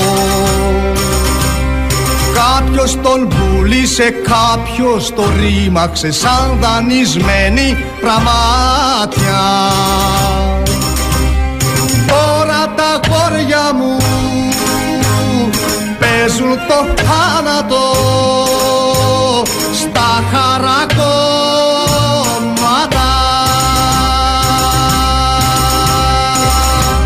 Λοιπόν, τελευταία στροφή. Ε, η εικόνα που έρχεται από τα προπήλαια ε, για το πανεκπαιδευτικό συλλαλητήριο που οργανώνουν 130 φοιτητικοί σύλλογοι στην Αθήνα ε, είναι εντυπωσιακή. Θα δούμε όμως στην πορεία το ίδιο και στην Καμάρα στη Θεσσαλονίκη. Ε, μου λέει εδώ ο Γιάννης να πούμε κάτι λέει για τη συνέντευξη του Πούτιν στον Κάρλσον. Το είπαμε, βρε Γιάννη, στην αρχή. Μα τι ελευθερία λόγου είναι αυτή που έχουμε στην Ευρωπαϊκή Ένωση χιλιάδε φορές. Πολ Πότ λέει τουλάχιστον ήξερες ότι θα σε επιδείξει ποιο έτοιμος σκεφτεί. Εντάξει, άστο, αυτός κανιβάλισε ένα ολόκληρο λαό. Αλλά ε, η αλήθεια είναι ότι πριν καν ρε παιδί μου παίξει συνέντευξη. Εντάξει. Στο κάτω-κάτω της γραφής ας ακούσουμε τι λέει ο αντίπαλος. Έστω και αν είναι σε μία συνέντευξη που αισθάνεται οικείο πρόσωπο τον ε, Κάρλσον. Πριν καν τη δούμε όμως, εντάξει, λέει πολλά αυτό. Ε, κατά τα άλλα, λέμε για εδώ. Ε, ο Βαγγέλης από τα Χανιά λέει δεν φοβόντουσαν το αντίπαλο δέος που είπε ο κύριος Μανέτας. Απλά τα δυτικά κράτη είχαν αναπτύξει το κράτος πρόνοιας αλλά και μια καλή ζωή για τους πολίτες τους γιατί αυτή ήταν η βιτρίνα και το δέλεαρ απέναντι στον υπαρκτό σοσιαλισμό. Μετά την πτώση του τείχους έπαψε να υφίσταται αυτή η αναγκαιότητα οπότε φτάσαμε σιγά σιγά σε αυτό που ζούμε όλες οι κοινωνίες. Ε, άλλος φίλος εδώ λέει με όλα αυτά είναι στο πλαίσιο ο Αντώνης. Σε πανεκκίνηση του Νταβός το Great Reset όλα μα όλα. Και ο Γιάννης λέει ευχαριστούμε από τη Ρόδο και τέλος ο φίλος μου ο Κώστας ρε εσύ Κώστα στο έχω ξαναπεί. Μη βάζεις ως μέτρο σύγκριση στη Γαλλία μου λέει εδώ μην τρελαίνεστε. Το μπακαλαιορεά μια χαρά δουλεύει δεκαετίες τώρα στη Γαλλία ναι στη Γαλλία στην Ελλάδα Αντί να διαλέγεις εσύ το ΑΕΗ, σε διαλέγει αυτό με βάση τον μπακαλωρέα. Μια χαρά δουλεύει το σύστημα. Να σου πω πώς δουλεύει στην Ελλάδα. Μπακαλωρέα έχουν μερικά μεγαλοειδιωτικά κολέγια. Άρα ο καλός βαθμός επιπληρωμή μπορεί να είναι μια πιθανότητα. Έχεις και το Ευρωπαϊκό Σχολείο που επίσης δίνει μπακαλωρέα. Να σου πω τι είναι στο Ηράκλειο στο παρελθόν, από την εμπειρία. Ο, κάθε, ο καθής δήλωνε πόρτα, πορτοπαράθυρο, ταράτσα, πατάρι ότι μένει εκεί κοντά γιατί εκτός από τα παιδιά όσων δούλευαν στον Ευρωπαϊκό Οργανισμό των ΕΝΙΣΑ το σχολείο αυτό έπρεπε να πάρει και παιδιά που μένουν γύρω γύρω. Ε, όλοι δήλωναν από αποθήκη και ταράτσα μέχρι πατάρι για το εφόδιο του μπακαλωρέα. Άρα μην τα συγχαίεις με τη Γαλλία, Κωστή μου. Καλημέρα σε όλους και όλες.